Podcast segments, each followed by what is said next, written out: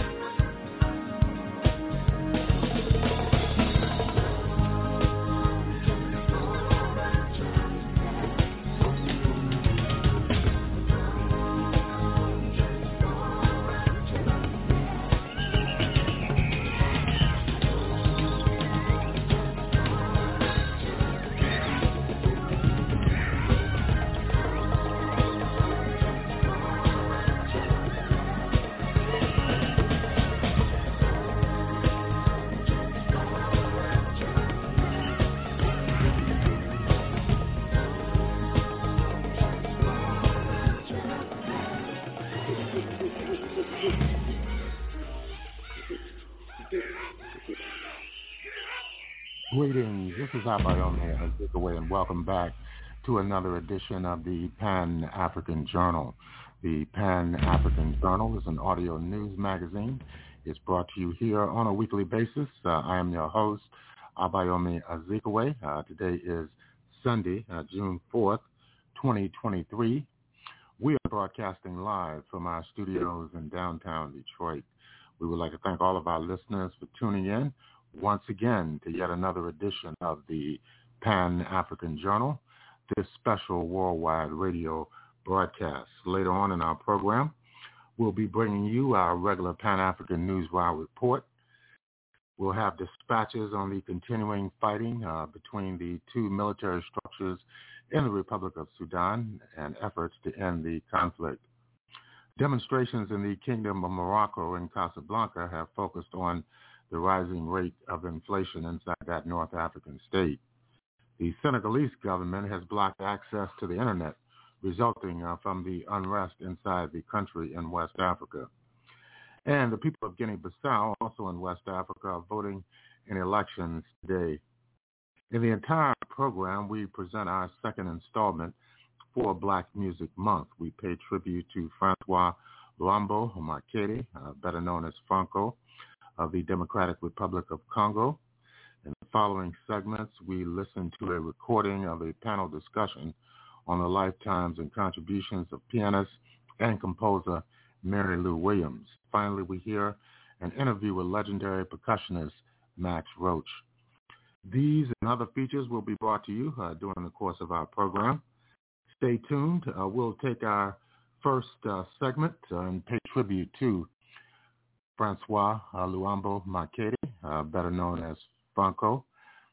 he formed the TPOK Jazz Orchestra as early as 1956, although he had been involved in the music business at least three years prior to that. We're going to hear a collection of tunes from 1964 from the TPOK Jazz Orchestra led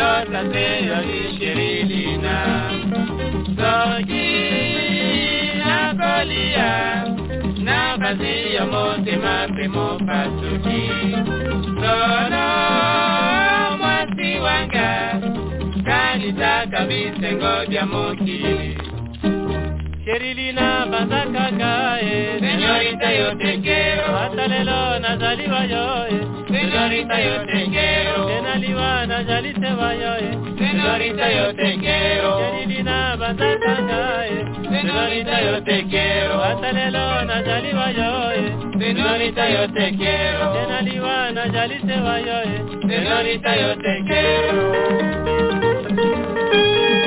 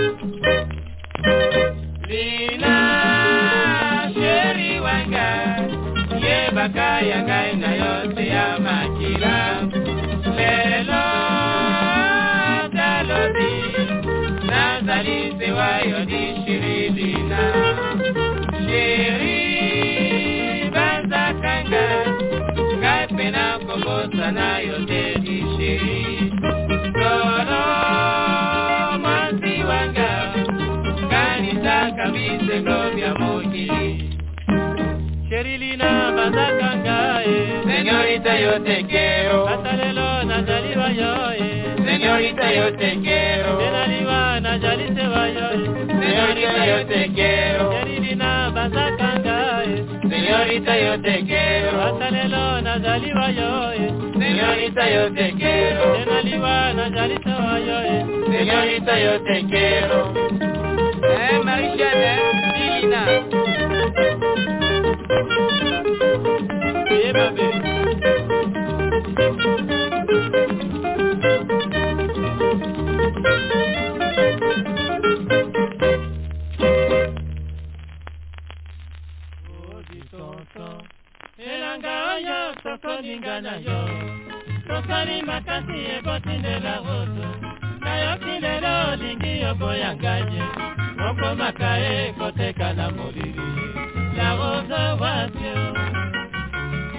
kobebisa te bo nayebi nyonso ozwi nde bateki yo yebisa ngai ye naboyi nde kotongo nayebi nyonso nakonelaki yo nayoka lelo olobi na pimbi yo.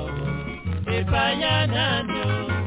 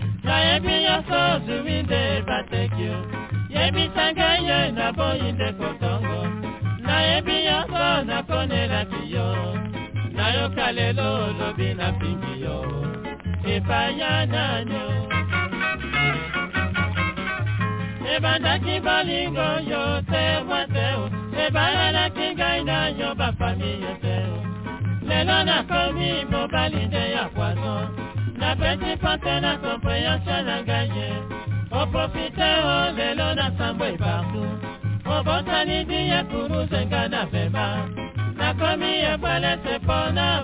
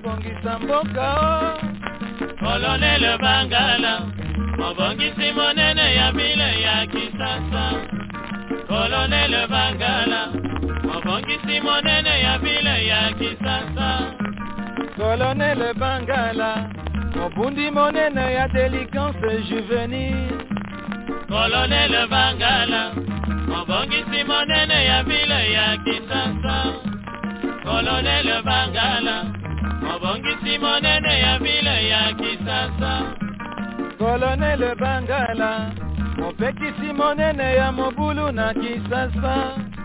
kolonele bangala mobongisi monene ya vile ya kisasa kolonele bangala mobongisi monene ya vile ya kisasa Oh, Colonel Bangala, totia motema mpo osilisa mobulu yo. Kolonele bangala mobongisi monene ya vile ya kisasa. Kolonele bangala mobongisi monene ya vile ya kisasa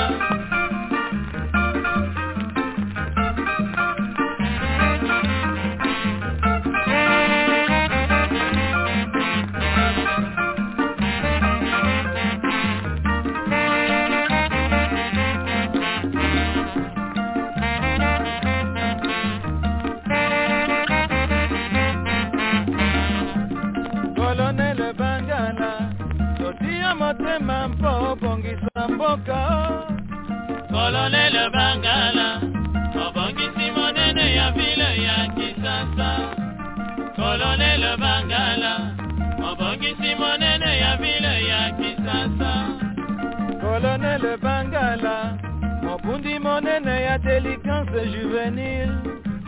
kolonele bangala mobongisi monene ya vile ya kisasa kolonele bangala mobongisi monene ya vile ya kisasa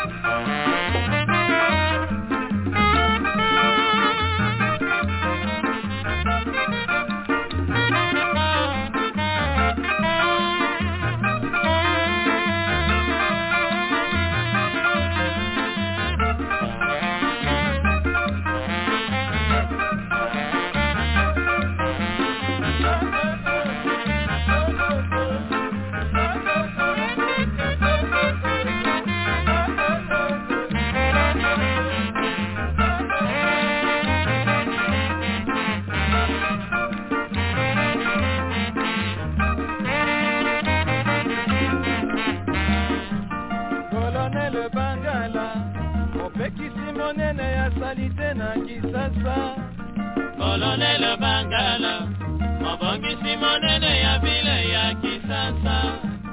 Kolonele bangala mobongisi monene ya vile ya kisasa. Oh, Colonel Bangala, mobundi monene ya délinquance juvénile. kolonele bangala mobongisi monene ya Dès que le jour paraît, tout le charme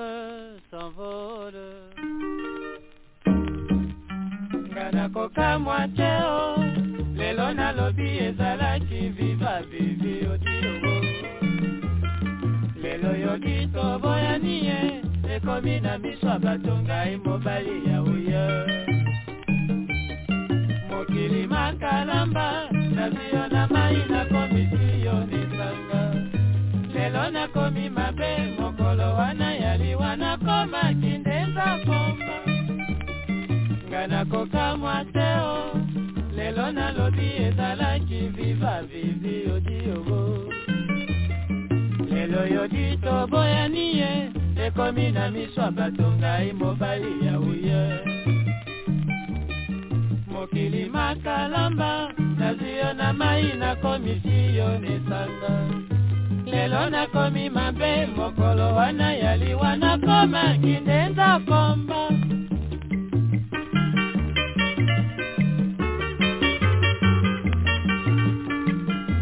nalongwi vivi mama. Nakomi alobe eh, likambo te.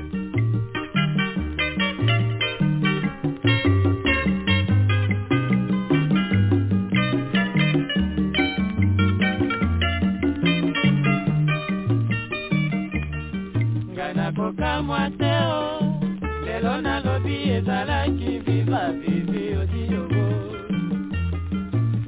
lelo yodi toboyani ye ekomi na miso ya bato ngai mobali ya mokili makalamba yo na mai nakomisi yo nesanga lelo nakomi mabe mokolo wana yaliwa nakomaki ndenza pompo.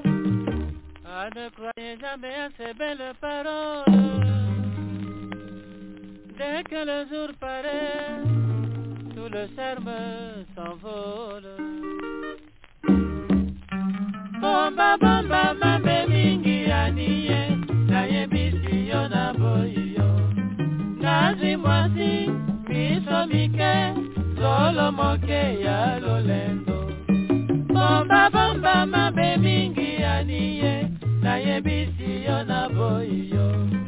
Nazi miso mike, solo moke ya lolendo.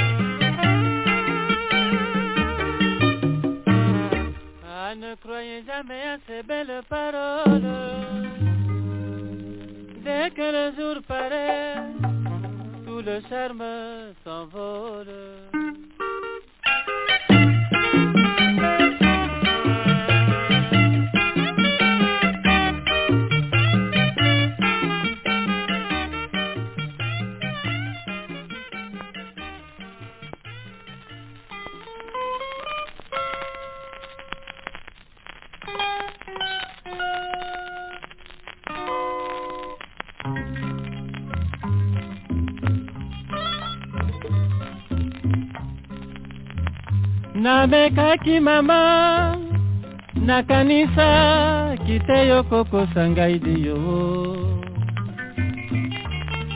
sikoyo nga namoni ye. Noki olobi balobi na ngai ye.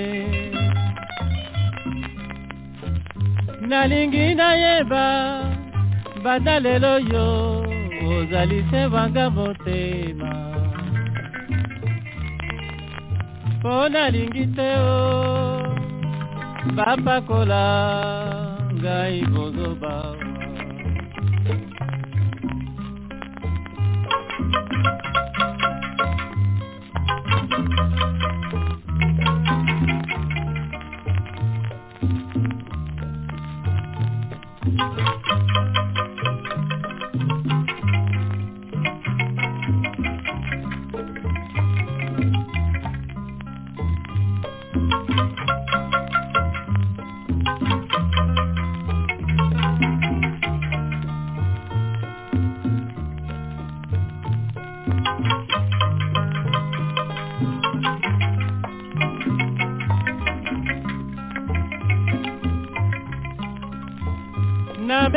nabekaki mama nakanisa kite yo kokosa ngai diyo. Sikoyo nga namoni ye. Noki olobi balobi na ngai ye. Nalingi nayeba banda lelo yo. Ozali se wanga mpo nalingi te o bapakola ngai bozoba limalu. Nalingi oyebisa ngai naboyi nanga koyoka. Songisongi ya bato. Limalu talanga se mobali moto nyonso akobungaka moto nyonso akosalaka o limalu nalingi oyebisa ngai naboyi nanga koyoka songisongi ya bato. Mama yokelanga bayodi ye. Oyokisanga soni te. Ngai se wayo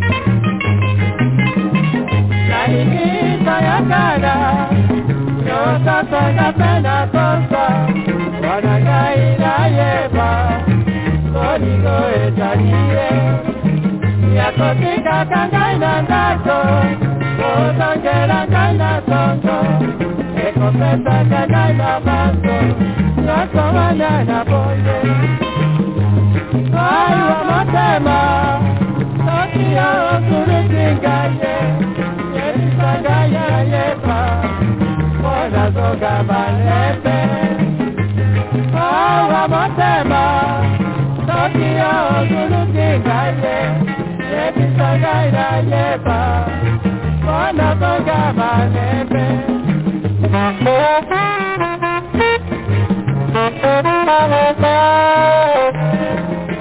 Awa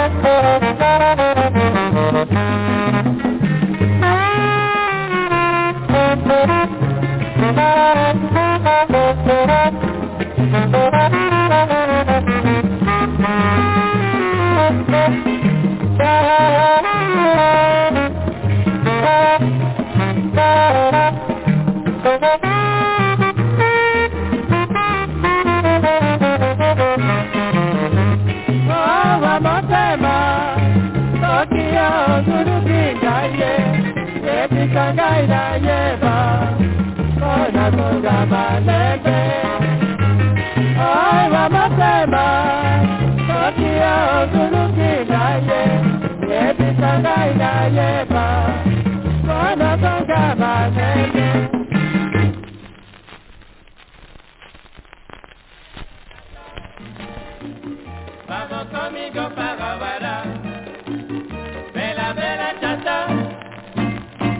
todo mundo escuta mi.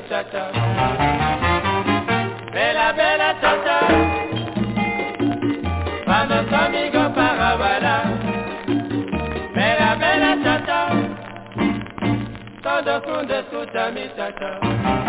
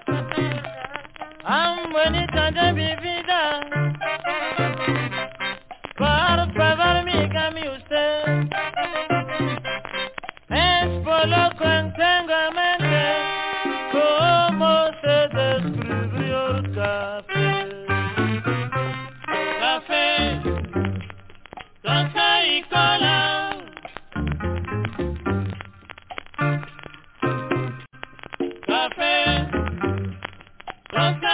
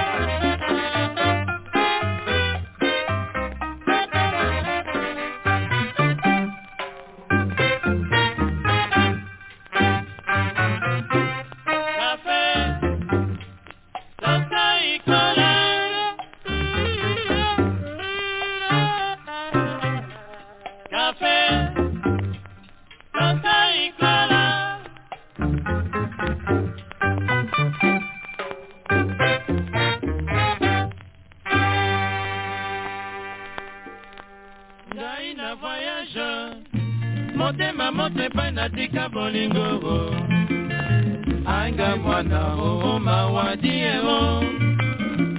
batindelinga telegram mosika na panzanga makanisi ngai nzoto ai motema kabi bolingo diero konfiance napesaki ata kobanga te bolingo akangi matoyo. Anga soninga ko nayebana.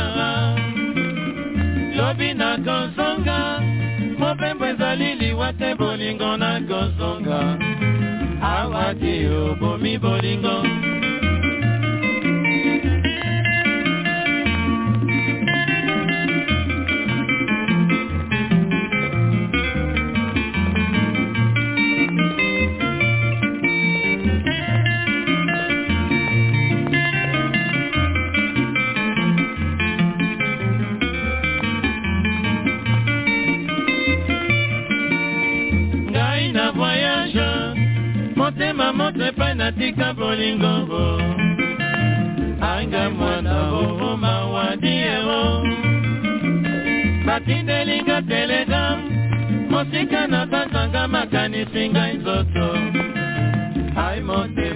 kabi bolingo diero. Konfiance napesaki ata kobanga te bolingo akangi matoyo anga soni ngako bolingo nayebana. Lobi nakozonga mobembo ezali liwa bolingo nakozonga awadi obomi bolingo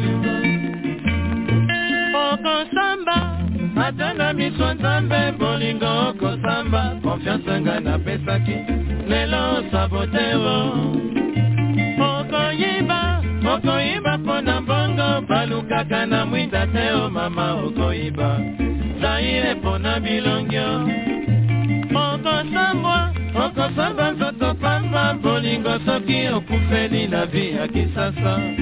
Okosambwa ata na miso nzambe nakoka mpe te na ndenge osabo te nakokwela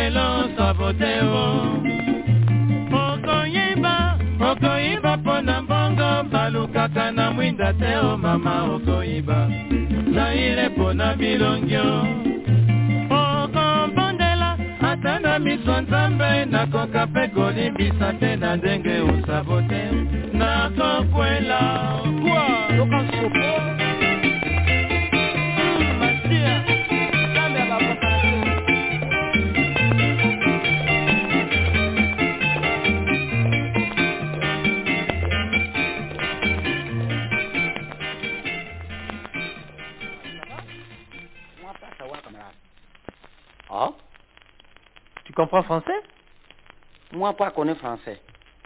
Tu reconnais? Oyebi Lingala? Moi, t'es pas. Yebite Lingala t'es. Allez, viens, on va prendre un verre, allez. Moi, bois pas. Tu bois beaucoup? Ah, ah, les dit moi, comprends pas français. Ah, ah, Brazzaville, moi, comprends pas français. Ah, ah, Ilondo, moi, parle pas lingala. Ah, ah. Ah,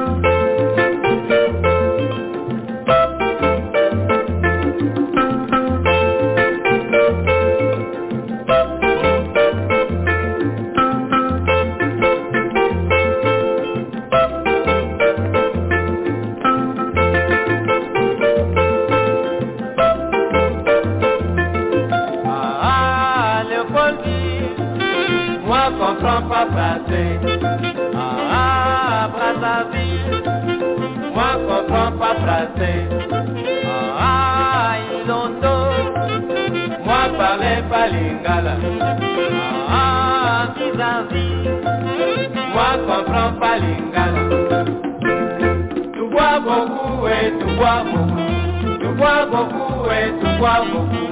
Tu comprends français, toi pas comprends français. Oyebi lingala, nayebi te, nayebi te, oh nayebi te. Lingala te, oh lingala te. Tu commences à Ilondo, tu bois beaucoup. Jusqu'à vis-à-vis, tu bois beaucoup.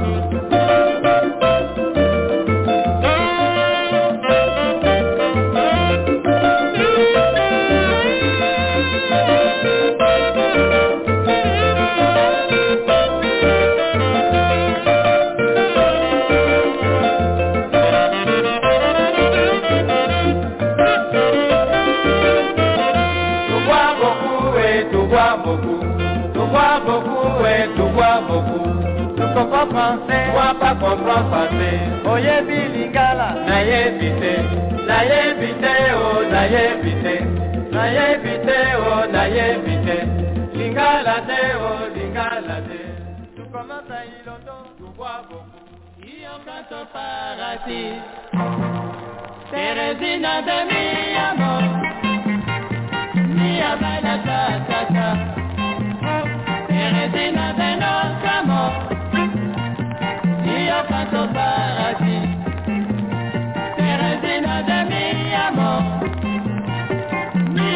amada tata, Teresina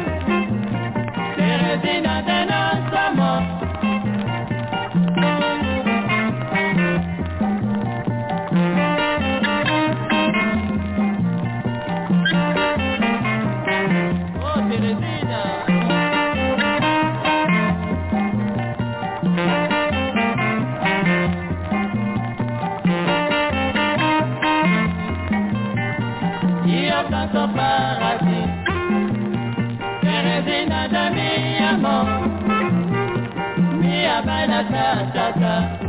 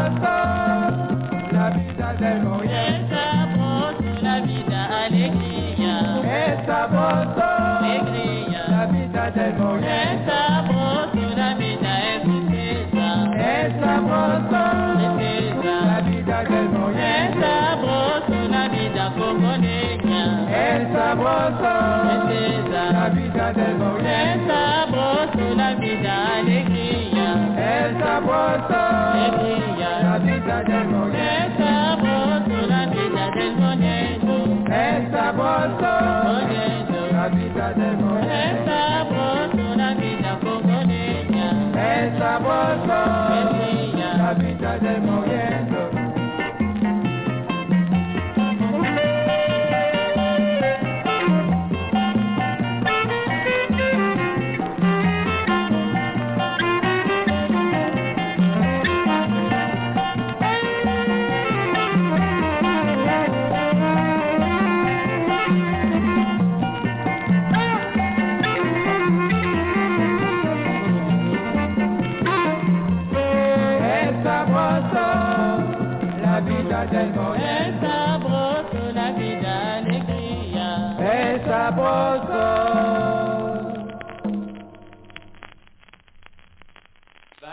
Bakanga kinga bandeko.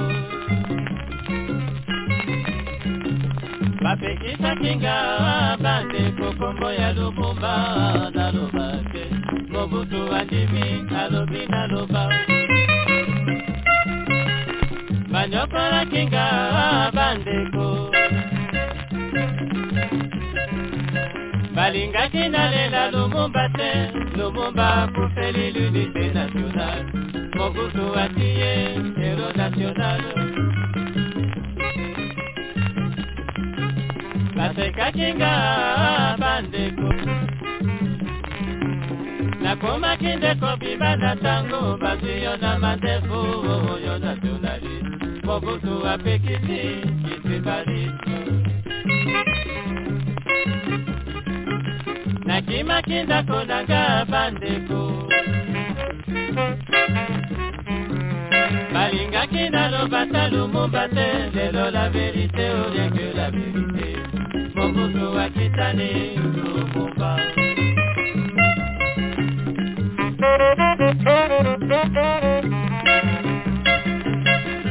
Lumumba. National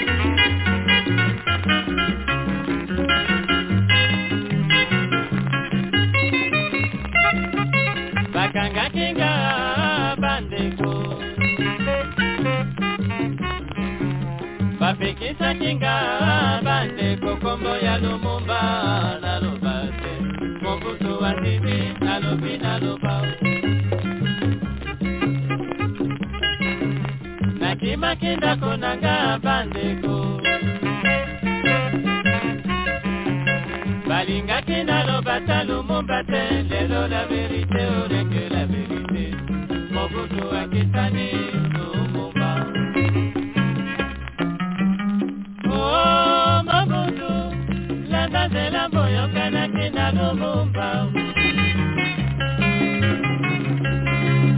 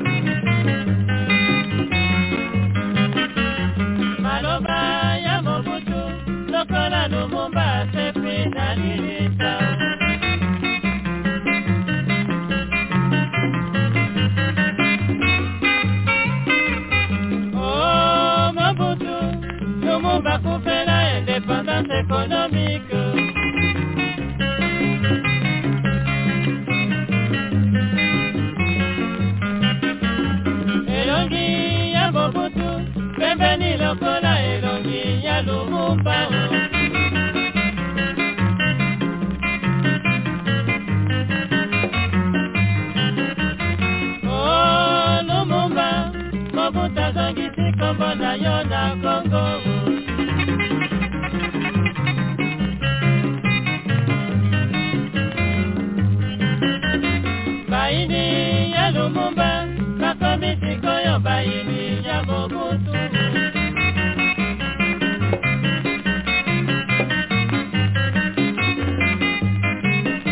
banationaliste basepeli lumumba zi monimo na kati ya kongo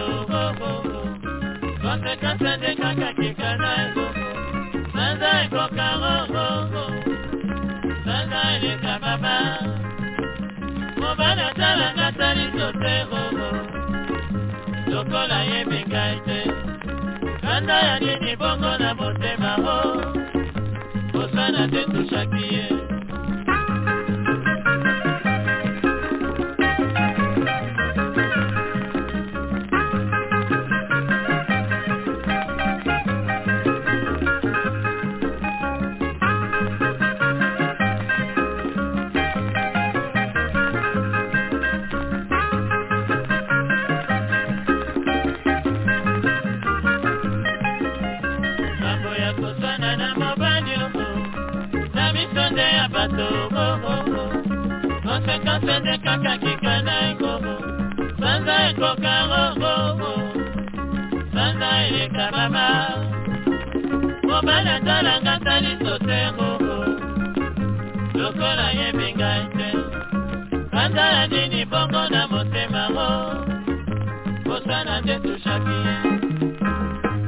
biso basi ogogo oh, oh, oh. baloka ogo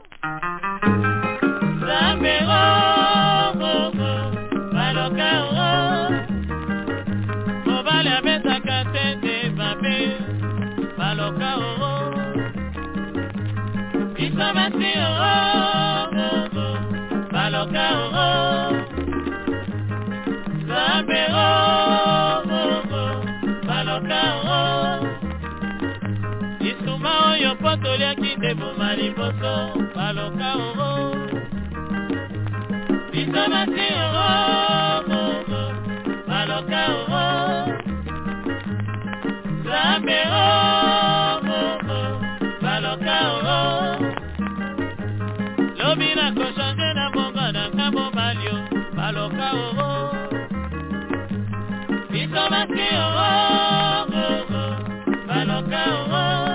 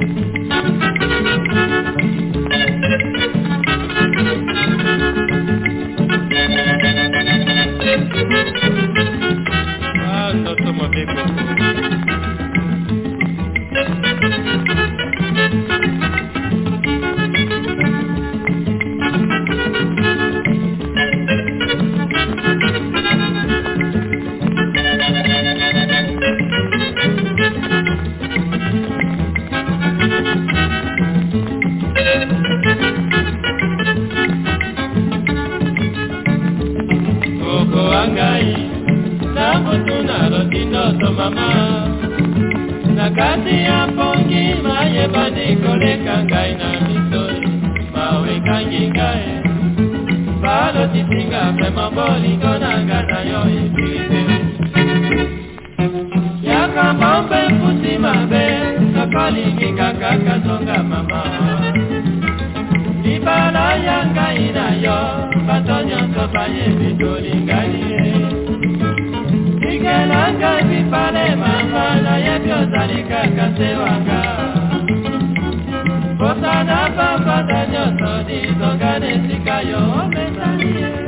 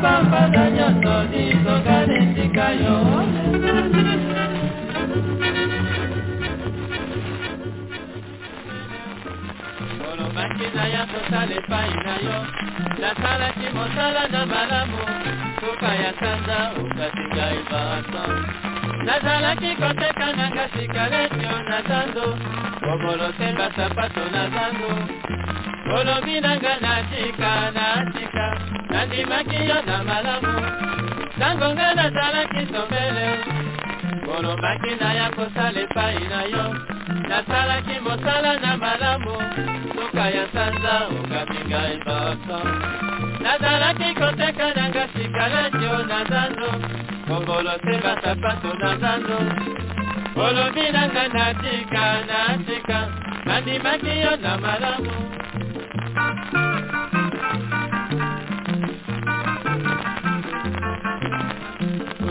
mosala tata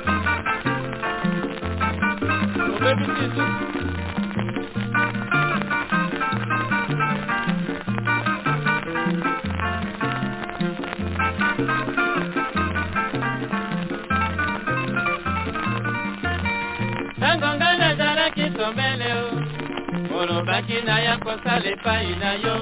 Nasalaki mosala na malamu. Suka ya sanza okabi ngai bato. Nazalaki koteka nanga sikalekio na zando. Kongolo semba sapato na zando. Olobi nanga natika natika nandimaki yo na malamu. Yo kokutaka ngai dimilio mpe okataka ngai baletarobo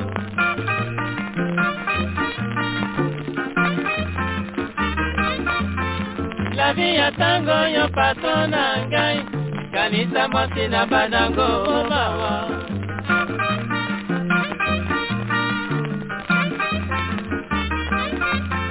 Ntango nazalaki koteka sikaletio nazwaka meya na bokoloko bana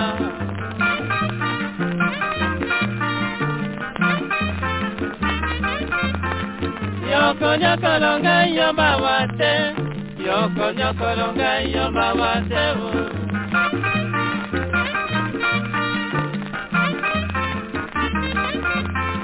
yokofutaka ngai dimilie mpe okataka ngai baresarobo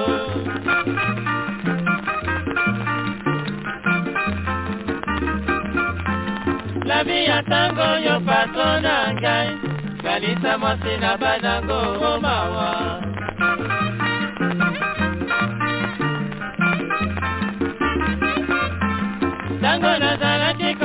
koteka sikaletio nazwaka meya na bokoloko bana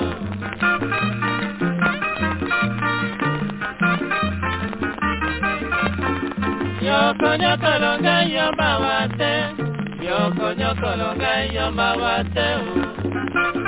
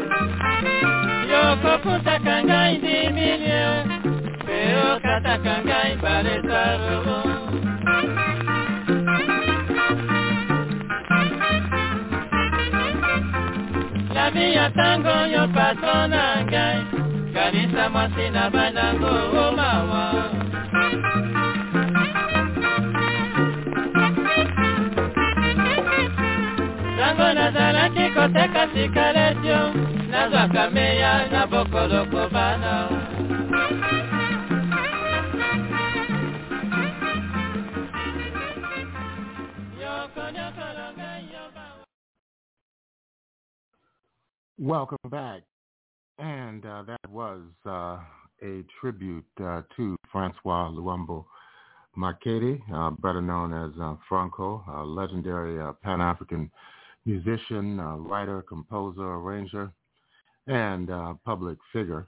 Francois Luambo Luanzo Makiadi was born on July the 6th, 1938. he made his transition on October the 12th of 1989 at the age of 51. Uh, he was a Congolese-born uh, uh, musician. He was a major figure in the 20th century Congolese music and African music in general, uh, principally as the leader for over 30 years of the TPOK Jazz Band or TPOK Jazz Orchestra, the most popular and significant African band of its time.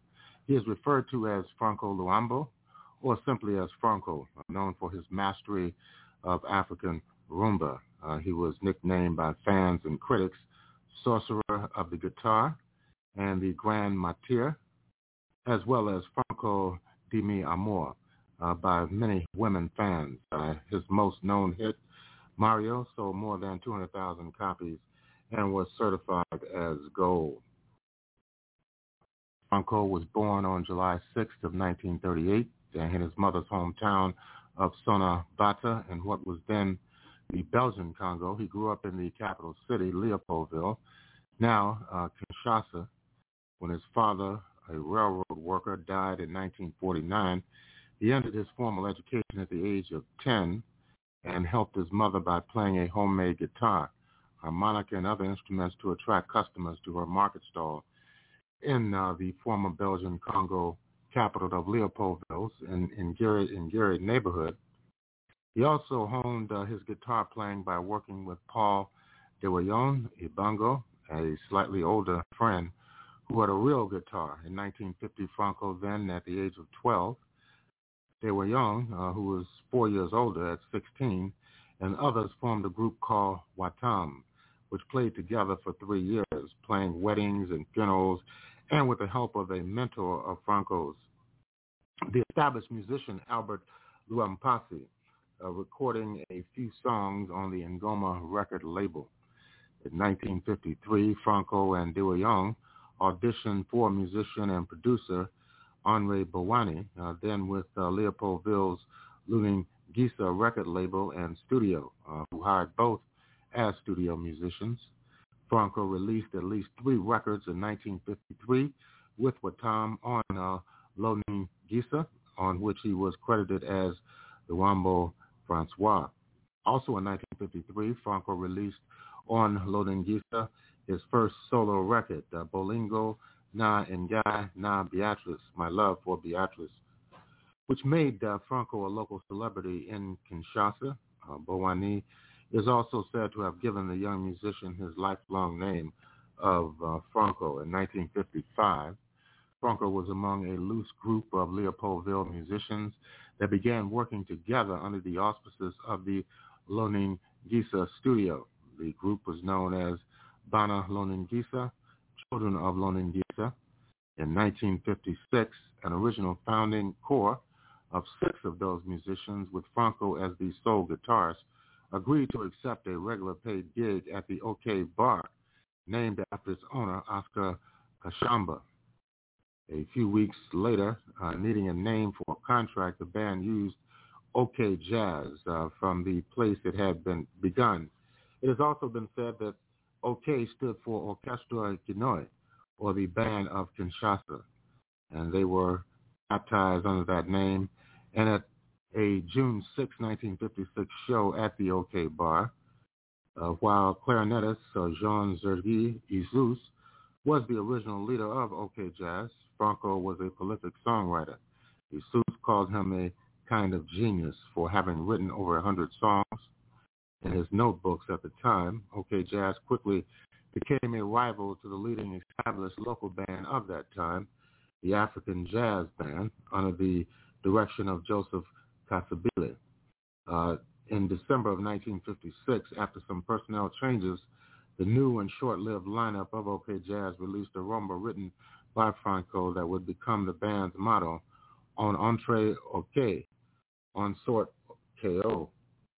In 1957, OK Jazz lost its leader, Essous, as well as its original vocalist, Philippe Rosino Lando, uh, when they were hired away by Bowani for his new record label, Kinsengo.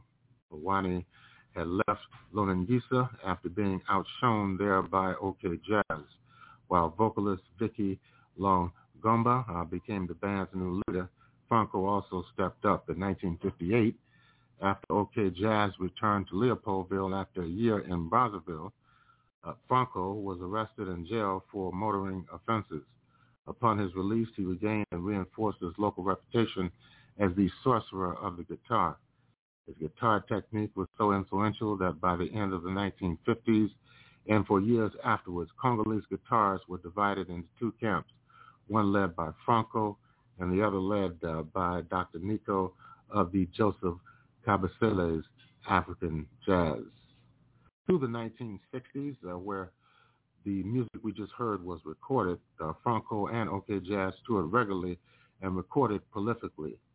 By 1967, Franco was the co-leader of the band with vocalist Vicky.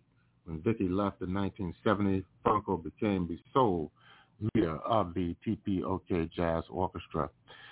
And uh, that was a tribute uh, to uh, Franco, uh, Francois Luambo Makiadi, uh, here in the month of June 2023 for our Black Music Month commemoration. And uh, right now we want to move into our Pan-African Newswire segment uh, of our program. And these are some of the headlines uh, in today's uh, Pan-African Newswire. Our lead story deals with the current situation involving the security crisis in the Republic of Sudan. Saudi Arabia and the United States have both urged uh, Sudan's warring parties earlier today to agree to and effectively implement a new ceasefire as fighting showed no signs of abating in the northeastern African nation. Sudan descended into chaos after fighting broke out in mid-April between the military, uh, led by General Abdel Fattah Burhan, and the paramilitary rapid support forces commanded by General Mohammed Hamdan Dagalo.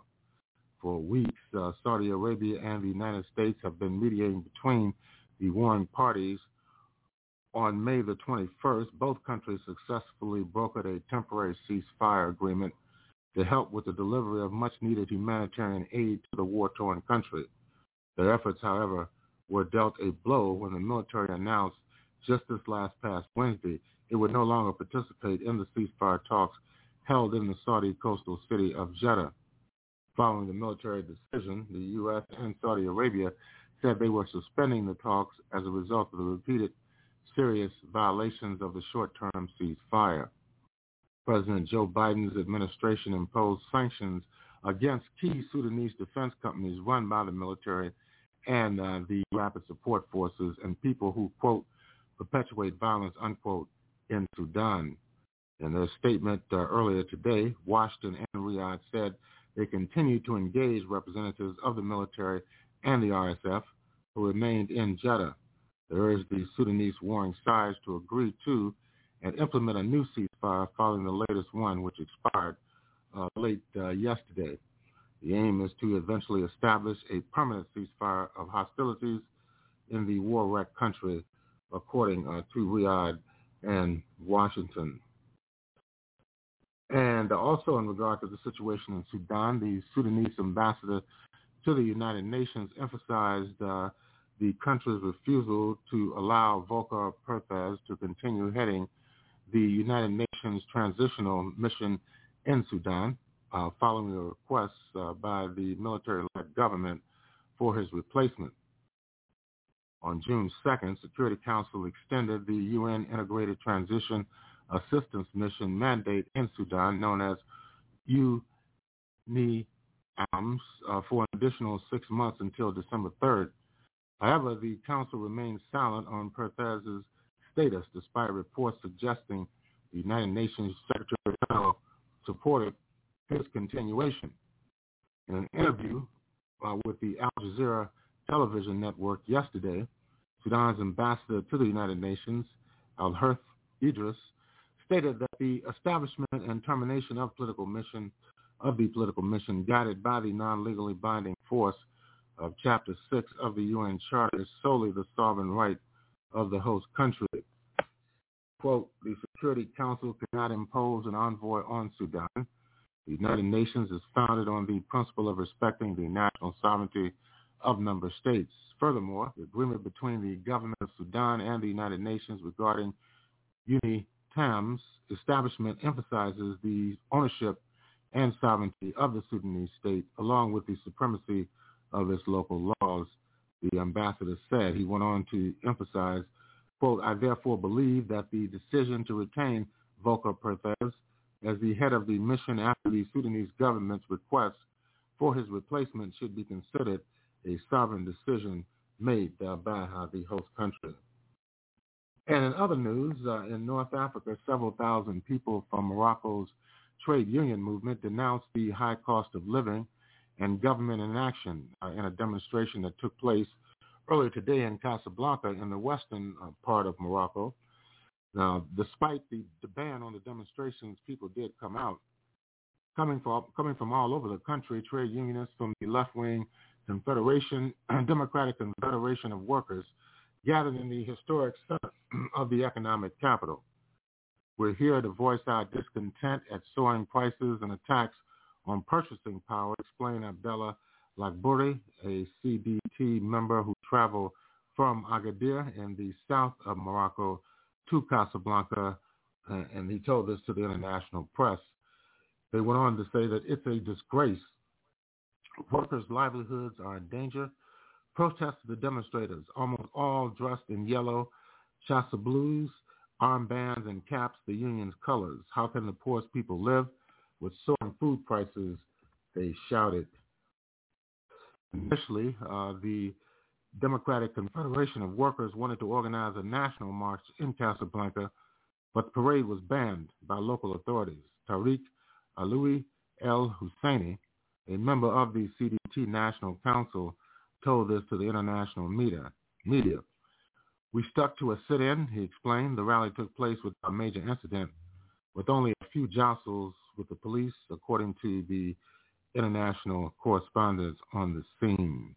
Morocco, like much of the capitalist world, is faced uh, with soaring prices, particularly the food products, which are affecting the most modest household. Inflation slowed slightly uh, in April to 7.8% year on year after 10.1% in February and 8.2% in March, according to official statistics but the rise in food prices remained very high, 16.3% year on year in regard to the rate of inflation related to food prices. You're listening uh, to uh, the Pan-African News Watch segment uh, of uh, the Pan-African Journal. In the West African state of Senegal, the government has temporarily suspended mobile phone data earlier today as the country reels from days of deadly clashes between the police and supporters of opposition leader Ousmane Sonko. The Ministry of Communication, Telecommunications, and Digital Economy said that because of the diffusion of subversive messages in a context of public disorder in certain localities, cell phone internet data would be suspended during certain time periods. The statement comes after days of deadly clashes throughout the West African nation between Sonko's supporters and the security forces. The official death is untold is unclear. The government says that 15 people, including two members of the security forces, have been killed, while the opposition says 19 people altogether have died. The clashes uh, first erupted on Thursday after Sonko was convicted of corrupting youth, but acquitted on charges of raping a woman who worked at a massage parlor and making death threats against her. Sonko, who didn't attend his trial in Dakar, was sentenced to two years in prison. His lawyer said that a warrant hadn't yet been issued for his arrest. And uh, finally, uh, in neighboring Guinea-Bissau, uh, the people voted uh, today in a highly anticipated election to fill Guinea-Bissau's national legislature more than a year after the West African nation president dissolved parliament. Nearly one million voters were registered to elect more than 100 lawmakers from six parties with active seats in the National People's Assembly, according to the Center for Democracy and Development, an African human rights organization. Guinea-Bissau is a small nation that gained independence from Portugal uh, nearly five decades ago. The country has endured continued political turmoil, including multiple coups, since uh, its independence in 1974. President Umaro Sissoco Embalo, a former Army general, took office after he was declared the winner of a December 2019 runoff election. He survived a February 2022 coup d'etat attempt when assailants armed with machine guns and AK-47s attacked the government palace. Since uh, assuming office, Embalo has cracked down on civic freedoms while government bodies have lost significant independence, according to analysts. Parliament in May of 2022 and postponed the legislative election scheduled for the following December. Lucia Bird Ruiz Benitez de Lugo, director of the West African Observatory at the Global Initiative Against Transnational Organized Crime, said that Mbalo uh, has consolidated his grip on power since his controversial inauguration in February of 2020. These elections are key in determining how much support the ruling party retains in Parliament, uh, she said. They will shape how isolated or otherwise the president who has strained relations with the powerful military will be during the remaining 18 months of his tenure. Uh, polls open early uh, today with more than 3,500 voting stations expected in the country and the diaspora. This is the country's seventh legislative elections since opening a multi-party system nearly three uh, decades ago. And with that, we are going to conclude uh, the Pan-African Newswire segment of uh, the Pan-African Journal. And in concluding uh, this segment of our program, we would like to remind our listeners that the Pan-African Newswire is an international electronic press service. It is designed to foster intelligent discussions on the affairs of African people throughout the continent and the world. The press agency was founded in January of 1998. Since that time, it has published tens of thousands of articles and dispatches in hundreds of newspapers, uh, magazines, journals, research reports, and on blogs and websites throughout the world. The Pan-African Newswire represents the only daily international news source on Pan-African and global affairs. And if you'd like to log on to uh, the Pan-African Newswire, you can stay abreast of some of the most pressing and burning issues of the day just go uh, to our website uh, at panafricannews.blogspot.com. That's panafricannews.blogspot.com. And uh, if you would like to uh, have access to this program, the Pan-African Journal special worldwide radio broadcast for Sunday, uh, June 4th, uh, 2023, just go to our website at the Pan-African Radio Network and that's at uh, blogtalkradio.com forward slash Pan-African Journal. That's blogtalkradio.com forward slash Pan-African Journal. We'll take a break. We'll be back with more of our program for this week.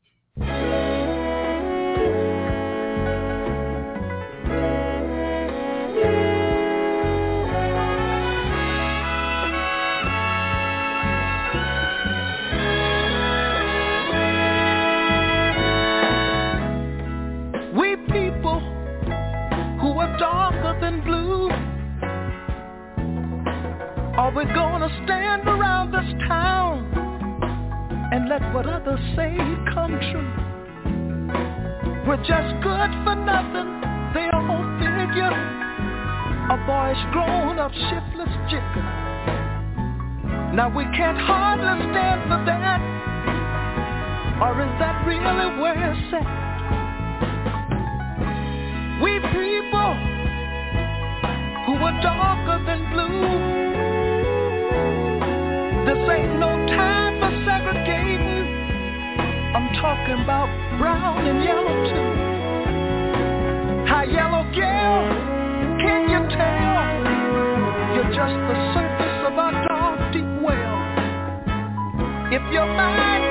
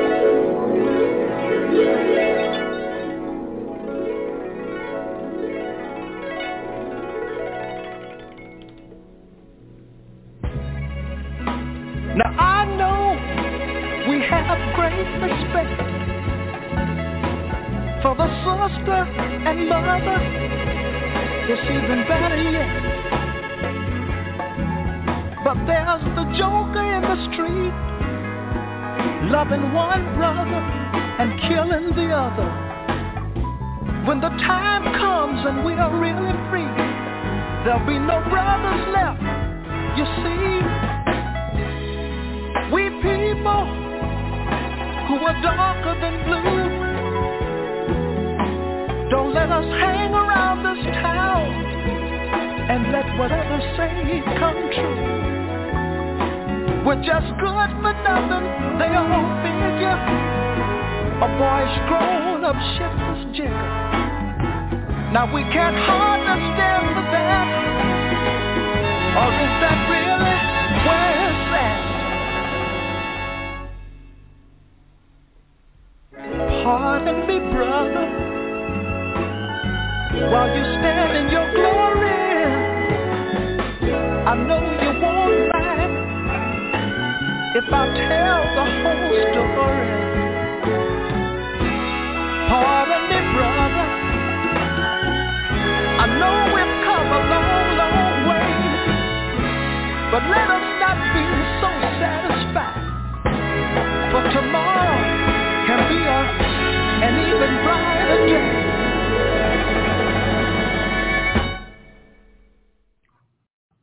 Welcome back. And uh, that was uh, the sound of the legendary Curtis Mayfield from his first uh, solo album entitled Curtis that was released in 1970.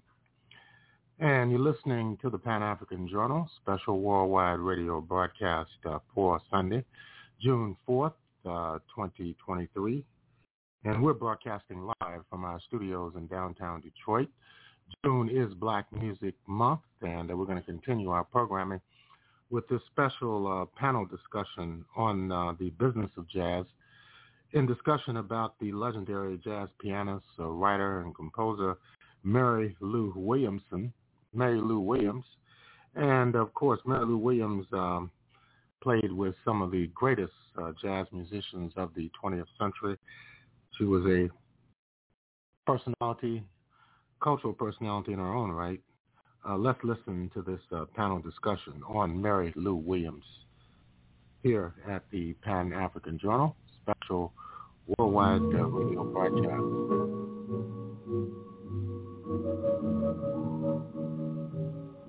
Good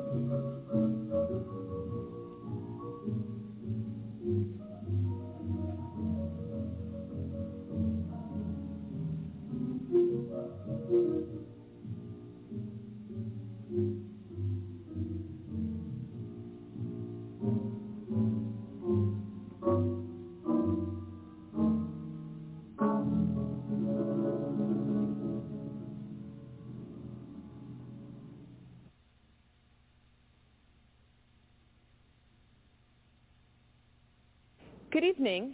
My name is Kim Moats. I'm the program manager of the Performance Plus program.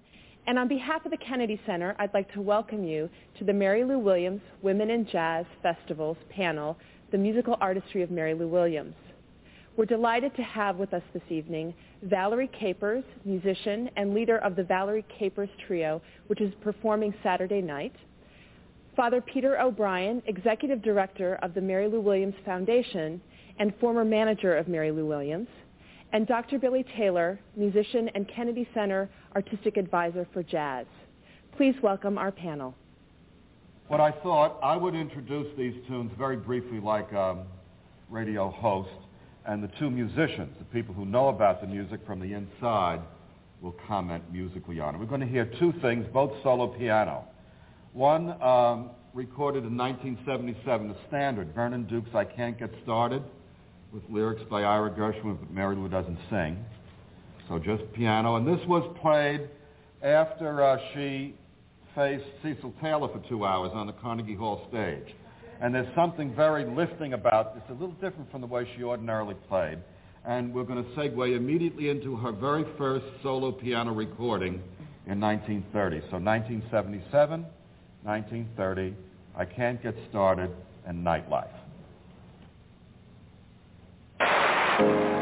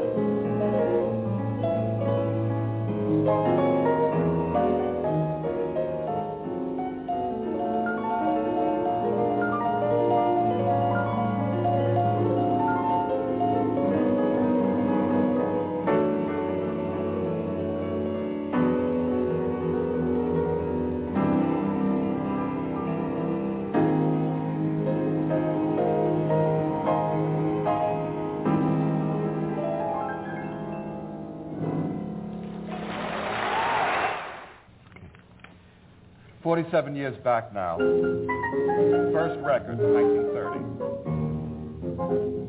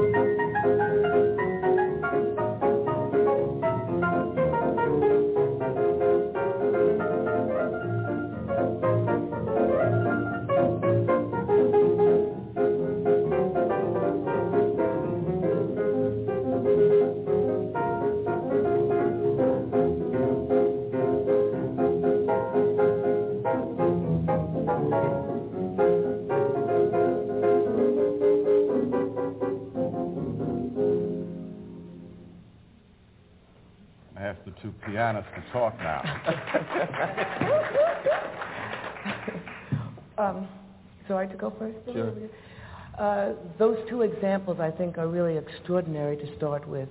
Um, Duke once said that uh, um, Mary Lou was just timeless in the way she played. Uh, there's 47 years between those two musical examples, and you hear what she did the last uh, one we just heard, listened to in uh, 1930. Here was a woman who grew up, as she said, listening to Fats Waller and uh, uh, J.P. Johnson, or Jelly Roll Morton, had a complete, not only technically, but spiritually, emotionally, a complete concept of what she was doing, mastered it, and played the hell out of it. And then uh, you see there in 77, one of the other great things about, I think, Mary Lou's playing is that she really loved the piano and she had an enormous concept of how to use the piano. She was powerful in the playing, but she understood about what an orchestra the piano really is, uh, and how she dealt with, uh, as we heard, and I can't get started, the pedal sonorities and the way she would work with the arpeggios and, and the harmonic colors. She really understood how to make the keyboard sound, and um, it's wonderful, I think. Unquestionably. Uh, I was interested in the uh, second one for several reasons. First of all, she told me uh, that uh, she had played for Jelly Roll Morton when she was a young, very young girl. Mm-hmm.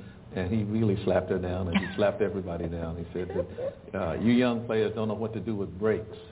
And so, as you could hear in that first record, she figured out what to do with a break. I mean, she, and so she had, uh, and she all uh, do, for the rest of her life. She was very. That was something that really stung her. She really was very upset when he told her that, and she really. Uh, uh, uh, when she wrote breaks for bands or anything, I mean, she was very careful. She made sure that it, it, it rhythmically and harmonically did whatever it was she was trying to say. Uh, the second one really fascinated me because uh, when I first heard, heard Erroll Garner, he sounded just like that. And, and he uh, had obviously been highly influenced by uh, um, uh, Mary Lou because he'd come from Pittsburgh and he'd grown up. He was a kid when she was playing uh, with Andy Kirk and other bands. And uh, he had listened to her, although he never said uh, as much. Uh, obviously, he listened to that. Uh, uh, those are many of the devices that he used. And uh, uh, she had been using them. Hearing her do it there, I heard her do it uh, uh, for many years. She played uh, that particular tune in a way not that different from uh, what we heard on record. Uh, um, in a show in 19, it must have been about 1945 or something like that, called Blue Holiday, and she played a solo piano. And uh, I was in the pit band. And every night she would get a hand like that in a ballad, and I thought that was just remarkable. I mean, because you know, if you're playing something exciting, that's that's that's one thing. But she would play something, and then she'd just strike a chord or a note uh, uh, within people that were in her audience, and they'd respond. They'd, they'd, they'd applaud. They said, "Yeah, right." You know, she was a, a remarkable pianist. Uh, you also mentioned Andy Kirk, which leads us into the next uh, two selections. Um, Mary Lou joined, uh, well, exp- uh, speaking of exciting things, they had a pianist, Andy Kirk had a pianist named Marion Jackson Mann, who uh, sometimes got lost, you know, here and there. And um, they'd sent to Mary Lou to play something exciting like Froggy Bottom or a Boogie Woogie, and it was on a record date in Chicago, right around this time when you heard Nightlife, that the guy didn't show up, and John, her husband, said, my wife plays a little piano, and from that point on, and several other things like that, she got to be the um, resident pianist with Andy Kirk. We're going to hear two of the things she wrote for him and recorded in 1936 and one in 1938. First is Walking and Swinging, which is the one she most often referred to. And there was a television show called Swinging the Blues, and Billy Taylor was a commentator and a guest in the middle, and he played a chorus of that. And also Twinkling, which is a uh, piano feature for her. So we hear two Andy Kirk things, both by Mary Lou Williams, and she's at the piano. Play them together, nice and full.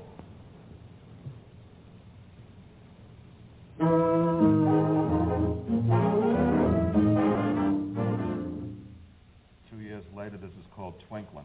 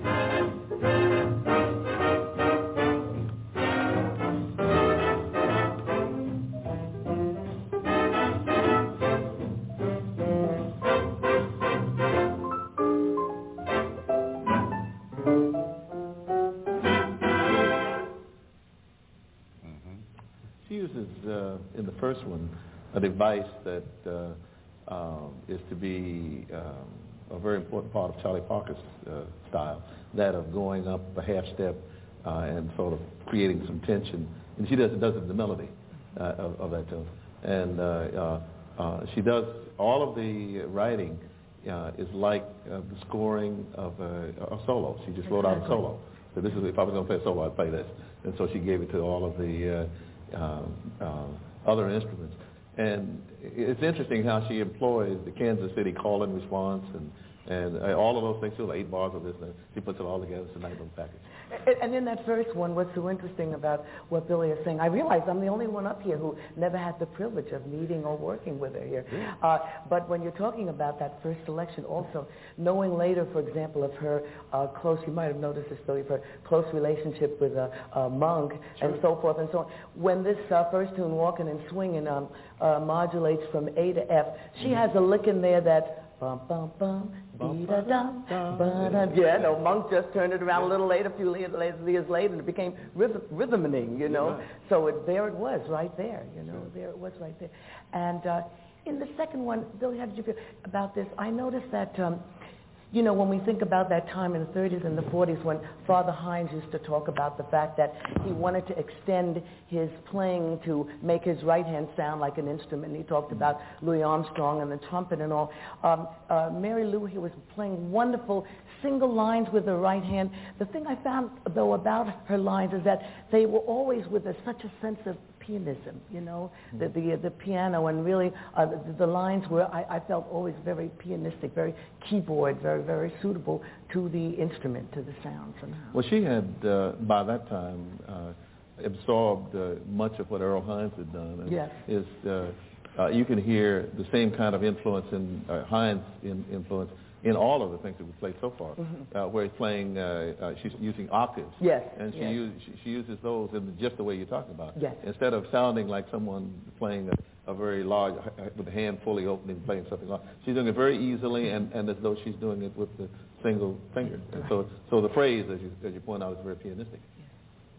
Gary Giddins thought that she had conservatory training, and she said, indeed not.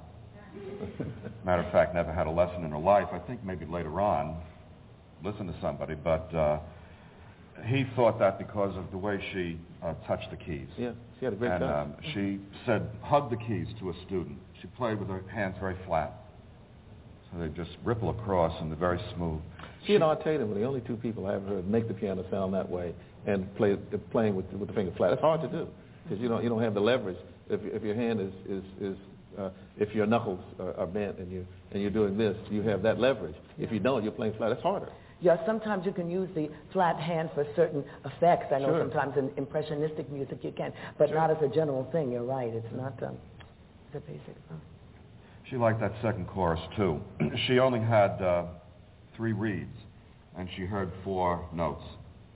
Andy Kirk said you can't do that. Put a six in the chord. It's against the rules. And she said, well, that's what I hear. So she put a trumpet in a hat. Yeah. And uh, she liked that. She always re- referred to that chorus the second time through the tune. Yeah. All right. Yeah, she was she was uh, in turn as a, as an arranger. She was uh, doing things that uh, uh, Benny Carter and and uh, Don Redman were pioneering, and she took uh, things that she heard them do and, and did it from another point of view. Mm-hmm. She was very crazy about Don Redman. Yeah. Matter of fact, toward the end of her life, when she couldn't play anymore and was bedridden, uh, she was writing an arrangement of uh, "Gee, Baby, Ain't I Good to You." So she was Great going back to the beginning Great and, and kind of pulling it back. This next thing is uh, from 1945 and uh, the year that uh, Billy referred to when uh, Billy was in the pit band and Mary on the stage in Blue Holiday. That same year, she recorded the Zodiac Suite for Moe Asch at Folkways Records. Um, the first incarnation was uh, one a week on her radio show on WNEW called the Mary Lou Williams Piano Workshop. The second incarnation of the suite was in the uh, recording studio for Folkways. And tonight we will hear um, an alternate take I think uh, Moe Asch issued the first thing he got. You know, he got that first cookie, you know, that first round disc. That's what he put out. This is um, better, I think. And this was put on the new CD by Smithsonian Folkways in the primary spot. So this is Virgo, and it has a terrific spooling up and down in it. So Virgo, very short, two and a half minutes. So listen. My sign. ハハハハ!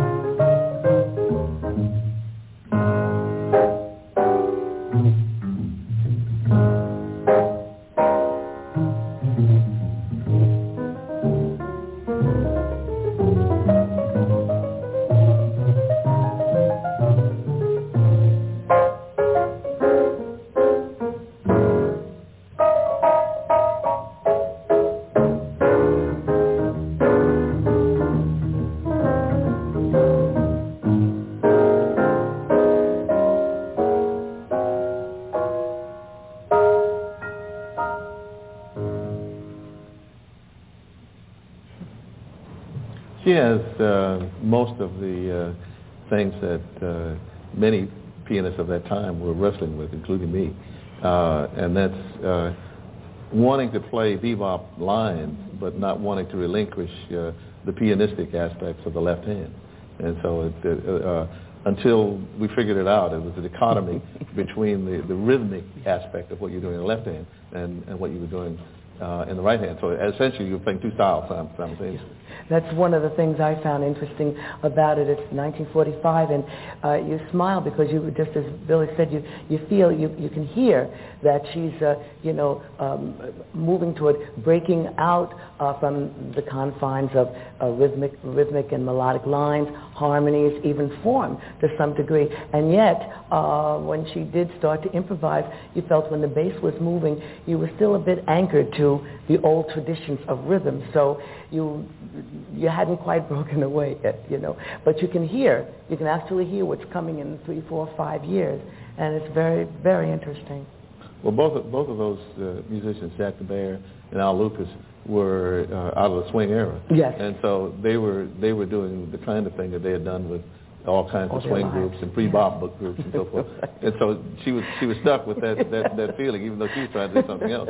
but you can hear, you know, Sure. right, you can just hear what's, what's happening and where it's all going to eventually go. It's, it, that's what makes, I think, this, this competition quite interesting. to- to The, the thing that, that, that interested me in her playing during that period, uh, she played at Cafe Society a lot uh, downtown in the- in the village, and Jo Jones would come down sometimes and sit in with her, and also um, uh, what's his name, the drummer from uh, uh, Detroit, uh, wonderful drummer. Uh, Oh, yeah, I know who you mean. uh, he played with Teddy Wilson, played with a lot of, yes, lot of yeah. good. Oh. Anyway, I'll, I'll think of his name in a minute. At any, any rate, he, like Jo Jones, uh, was had a much more flexible rhythm, and he would do things that uh, uh, allowed her to do things like this uh, a little more in the context of what uh, was going to become the vogue uh, with Dizzy and Bird. Right. Right. Speaking of which, uh, we'll move two uh, years ahead to 1947, and this is an all-women group. And um, nobody knew this existed. I think Bridget O'Flynn, the drummer, had these acetates at home because these two sides of, what, of one that we're going to hear, Just an Idea, is a reworking of a thing called Mary's Idea, which she first recorded in 1930 with Andy Kirk and then in 1938 with Andy Kirk. And then in 1948, Benny Goodman recorded Trying to Play Bop. Anyhow, um, these two, um, I shouldn't have said that. Uh, But these two, Mary Lou got him playing bop. She wrote a tune called Benny's Bop, and he also recorded Just an Idea with her and also with Teddy Wilson. So exactly what you were talking about could be listened to and seen where it made it and where it didn't. Anyhow, uh, this is an all-women group, and um, the origin of the date is unknown. I think Miss O'Flynn had the sides in her house because she's credited. They were released on what looked like a plastic radio with seven or eight CDs in it from Mercury. Had mostly rhythm and blues people on it, and two Mary Lou Bop things with women. And the uh, guitarist is the great Mary Osborne. So this is uh, a little more toward the modern idea of just an idea. see how this sounds.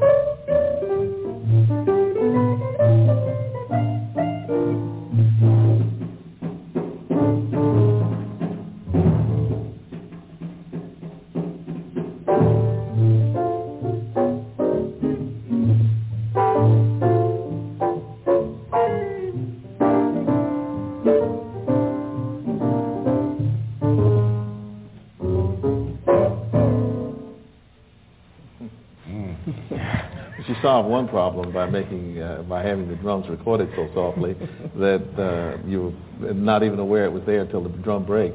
But uh, uh, the guitar fascinated me because I didn't realize how much Mary Osborne sounded like John Collins and J- Jimmy Shirley and some of the guitarists who worked with Nat Cole in those days.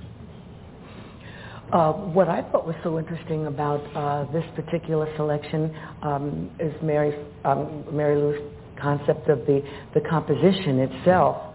Um, the, uh, well, she, she has some of that, of course, now by this time, the bebop humor and the uh, sort of maybe sometimes unpredictability in the way a cadence may fall. But it's interesting that the tune itself is, uh, uh, the head of the tune is a common song form with uh, 32 bars, and then uh, when they improvise, they improvise over a 12-bar form. And it's interesting when the last chorus of the blues, when they come out with a, a unison bebop line, if you will, and uh, then of course bringing it to the end with the uh, statement of the eight bars again. I thought that was rather um, inventive of her, you know, in yeah. putting that composition together that way. She had a lot of trouble finding good rhythm people. You always did. Very hard. Time. Well, she was she was very hard on bass players because uh, she wanted uh, uh, specific things in the bass clef because she wanted to uh, use certain harmonic uh, textures, and if you change the bass note, you change the chord. So so she said, play these notes, and a lot of guys uh, rejected that and would do something else, and she'd be furious. And inconsistency in work too. In other words, if uh, when I first met her, uh, you were also in the Hickory House off and on. Mm-hmm. You could get long residencies, but not always. And then this bass player, that bass player, you couldn't keep a musician if you didn't get paid very well and couldn't retain somebody. So this was an ad hoc kind of thing too. Leonard Feather had an idea in 1946, all women. Yeah. And uh, so here you are stuck instead of your bass player or something. So mm-hmm. I don't know what that would sound like player. with. Um, the, the bass player on here was a good bass player. She had, uh, uh, well, in time because she wasn't playing with uh, a lot of the other guys, but she had, uh, uh, she played the lines. Yeah. And what what uh, uh, Mary Lou liked about her, she was playing the right bass notes for her chords. yeah, Mary was a composer yeah. often. She yeah. really had the whole yeah, thing right. in mind. This next thing has uh, never been heard by anybody because it was has never been released. In 1962, Mary uh, re- founded her own company, Mary Records. Nobody was recording her, and she wanted to record her own music. And uh, this is a tune she did record in 1954 for a small label in France. Uh, the one thing that, um, oh my goodness, Williams picked for the Smithsonian History of Jazz Piano. It's called Nicole, but this is 10 years later in an unreleased um, version. And uh, Percy Heath is on bass and Tim Kennedy on drums. Could you turn the bass down just a smidgen? It's banging too much. Thanks. Okay.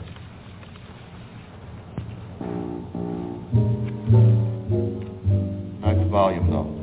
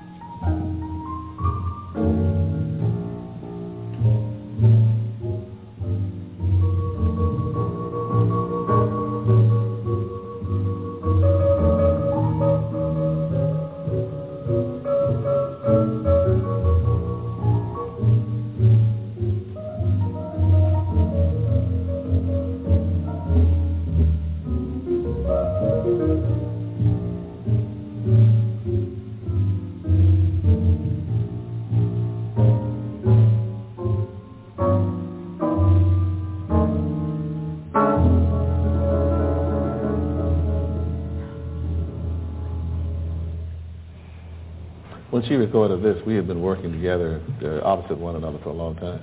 She had, uh, um, we had worked at the composer, and uh, well, before that we worked at the downbeat, and we worked opposite one another in the composer, and uh, uh, it was fascinating to listen to uh, the kinds of things. She had so many bass lines that were, the whole tune was a bass line. She'd, she'd write a bass line, then she'd improvise over whatever it was, and. Uh, just had dozens of those things. She just just uh, make them up on the, on the spur of the moment.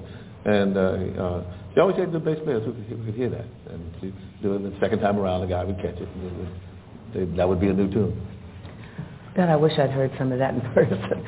um, for me, I'll tell you what knocks me out on this particular selection. Um, it, it doesn't matter whether you're playing a, an adagio movement from a Beethoven sonata, whether you're, you're playing a blues of this nature, one of the hardest things to do is to play slowly and to be able to, to have a pacing that holds the music together. I mean, there are stretches in there where you can just be stripped bare and to be able to, to keep the sound going, to be able to keep an idea with real feeling and emotion uh, uh, uh, you know, continuous and keep a continuity that says something, that means something, that feels something when you hear it is not an easy thing to do. And she certainly, she, she does it, she does it in this. Uh, it may have a lot to, to say, that that may have a lot to say with what she was spiritually and what the blues meant to her, uh, both, both um, you know, as a pianist and as a creative artist. But being able to hold something like this together, this tempo, make it interesting to listen, make it emotionally satisfying, and, and you feel earthy. It's, it's earthy. It's, it's there. Uh, I, I think it's a, it's a tremendous thing to be able to do. I like it too. Beautiful. Um, use, use a perfect word, uh, spiritually. Um, she went through um, maybe a devastating few years in her mid-40s, about six or eight years before this, and right before the period when she began to come back, back out again and play opposite you. She liked the composer room very much, by the way, and she told me a story. She said to the guy who owned the place, well, if you want me in here, get somebody good opposite me. Get Billy Taylor. it should be a challenge. yeah. So, uh, Cy Barron was the guy, yeah. Right, so she wanted somebody she could inspire her. Um, and vice versa. So, so really, I wish I could. That's the only club she ever said she liked. Yeah. So I loved it in the composer room. Anyway, but the thing um, about it was for her was that it was a very it was the most intimate club uh, uh, that I remember in New York because Cy Barron and uh, I forget the other guy Willie uh, Shore, his partner, partner uh, wanted to make that club as different from the Embers as they as they could. The Embers was a very chic and very noisy club, and so they made sure that uh, anyone who came there, this was a piano room, this was a room where you came to listen. They didn't make announcements or anything like that. But uh, if you did make noise, they, you, you were escorted out without a check. I mean, you just get out. And, and so it was one of the few clubs that I know that, that, that really, they didn't make a big deal out of it. But people like Sinatra and, and Elizabeth Taylor, a lot of stars would come over, and, and they would protect them. You couldn't, you know, people weren't running over looking for autographs or anything. They came in, they listened, they left, you know. Anyway, she went through a very uh, difficult period just before that, which led to a religious conversion. And uh, uh, Valerie used the word spiritual, and um, she spent a large part of the last 25 or 30 years of her life trying to convince everybody this was spiritual music, and uh, people who would think about it in other ways. The next selection is uh, uh, one of the results of her con- religious conversion. This is the, her setting for the Lord's Prayer. The vocalist you will hear appears tonight in Jazzberry Jam, and also the bass player you hear appears tonight in Jazzberry Jam, and they're the same woman. Uh, Carline Ray plays bass and sings on this. David Amram plays French horn, and Al Harewood drums. It's very beautiful. Mary Lou's uh, setting for the Our Father. At the very end, you'll hear a small snippet with a small chorus. It's one of the Beatitudes.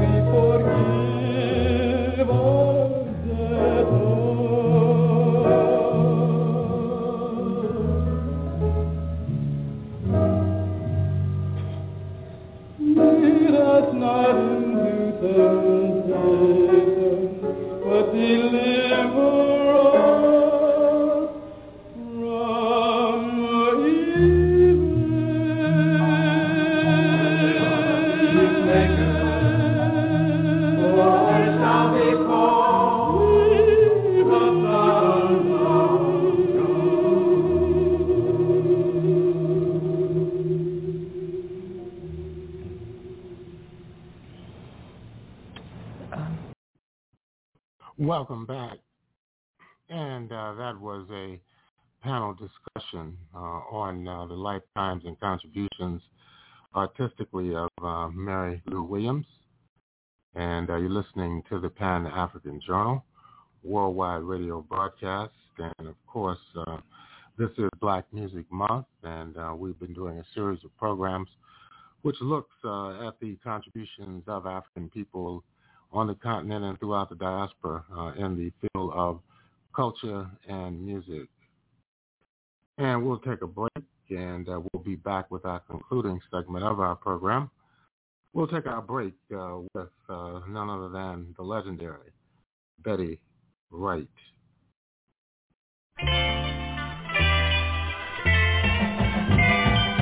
You're like a cool drink of water on a hot summer day. Yeah. There was one little you chased all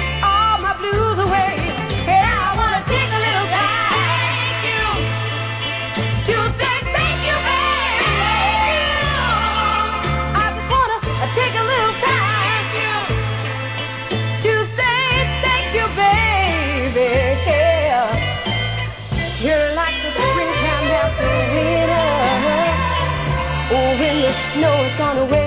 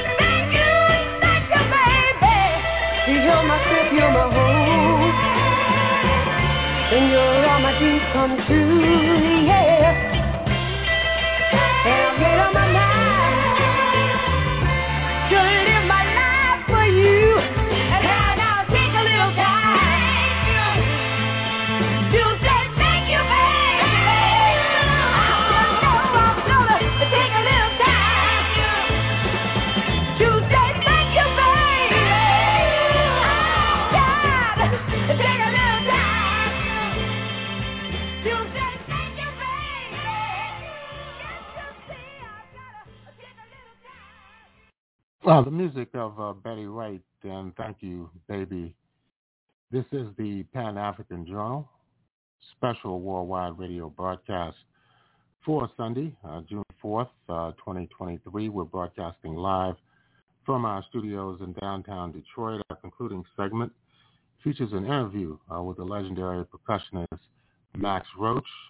Uh, talks about his history and his whole theory of uh, musical contributions. Let's listen to this interview uh, by Ben Sidran uh, with Max Roach.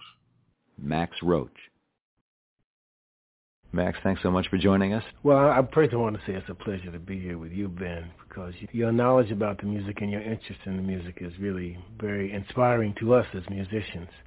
But to give you just a little something about Henry Street Blues, it was uh, it's a piece from a play that I did from a very fine poet writer Larry Neal. It was called the the Monster and the Bell of the Horn, and it really it was a story.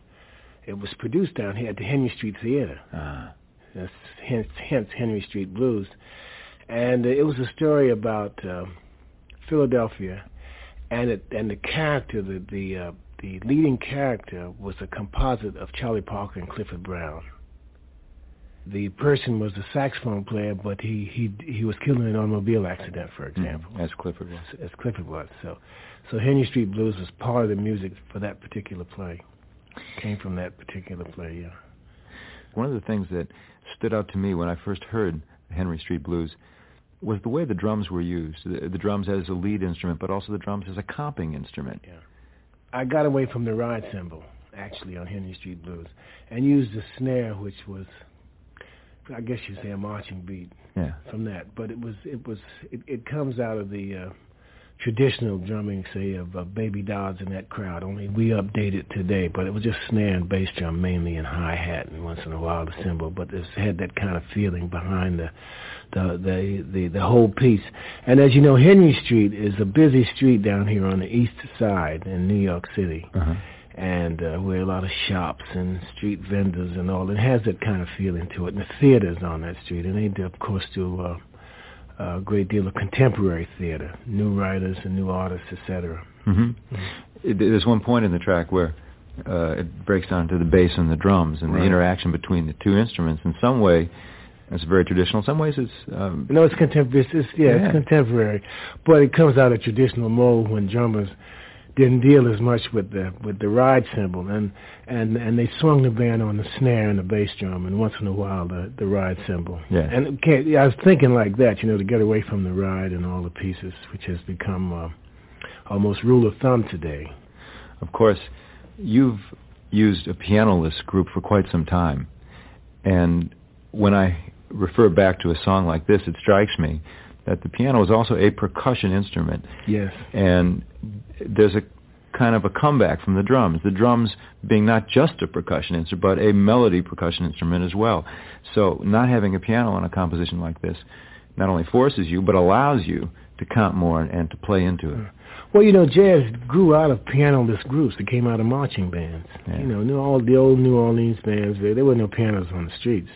Piano really became popular in the music, I would imagine, during the ragtime period, mm-hmm. and then it just took over. Just took over totally, the Scott Joplin and all those great rag uh, creators, and uh, and it became the instrument. And out of that, in, the instrumentalists, horns and things like, and drums had to take complete back seat when the ragtime period uh, uh, flourished. But uh, the other groups, as you know, Ben, I, I, I do use piano. It's just a quartet I find. I like piano with this particular uh, instrumental format, say two horns, bass, and drums, uh, because it it afforded me a lot of space, and there were two lean lines. I had, I had, uh, we all there. This it's like almost Japanese painting. The lines are lean and very transparent. See, and it's not, it's not, uh, doesn't have that chordal thickness that a piano gives to it. But I do use piano, of course, if I say did something with the chorus, like I recorded with gospel choirs and choruses and uh, things like that. You mentioned uh, Clifford Brown before. Of course, Yes. it would be remiss not to remember the group that you led with Clifford Brown. And that seems to have been the last time you always used a piano player when you went out, which is Right. in the late 50s. Right.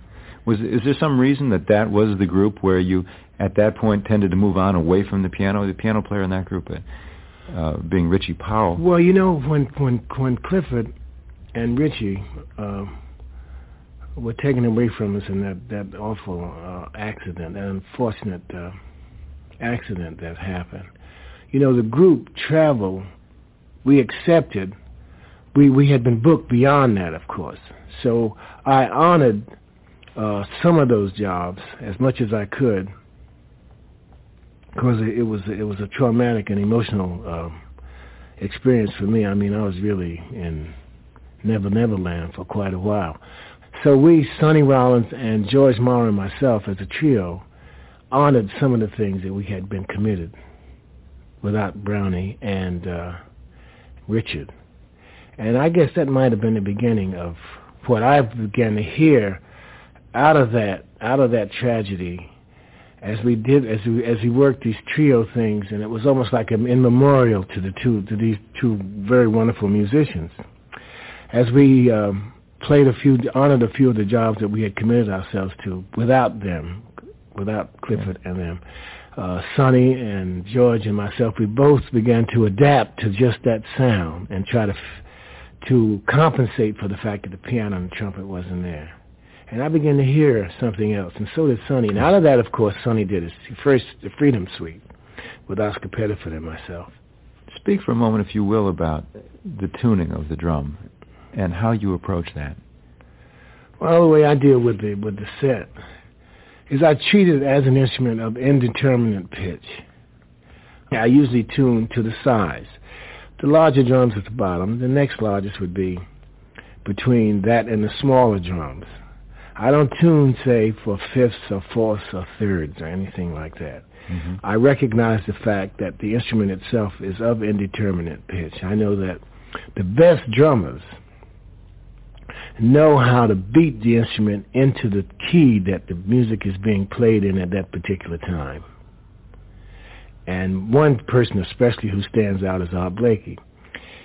Art Blakey gets on the stand with anybody's drum set. If you're in F, G, B flat, E flat, the drums sound like they're in that key. So it's a way that your ear and your familiarity with the kit that you're working with and the cymbals and all that seem to serve, you just go right to it.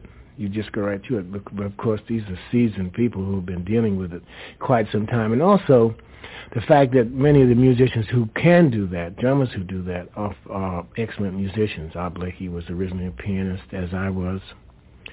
Find Elvin Jones is a good guitar player, you find.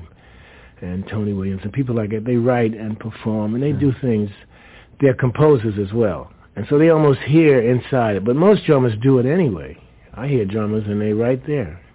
An instrument allows it. You know, the the drum set perhaps is the only uh, I, I would say the drum set is the only instrument that came out of the United States of America's experience instrumentally, that grew out of that.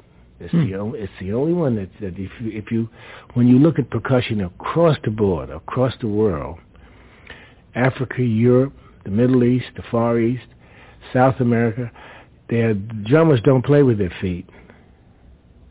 You see, the drummer, the United States of America, I say USA drummer, because of course there's a whole South American and Mexican American uh, area of playing the instruments, percussion instruments. Well, we are like one-man percussion ensembles, and, it's, and, it's, that instrument is really homegrown USA. The uh, the drum set itself, trumpets and saxophones and violins and pianos and and um, congas. All the other instruments come out of another part of the world, but that that instrument really is a USA instrument. It's probably the only original instrument that came out of the USA's experience.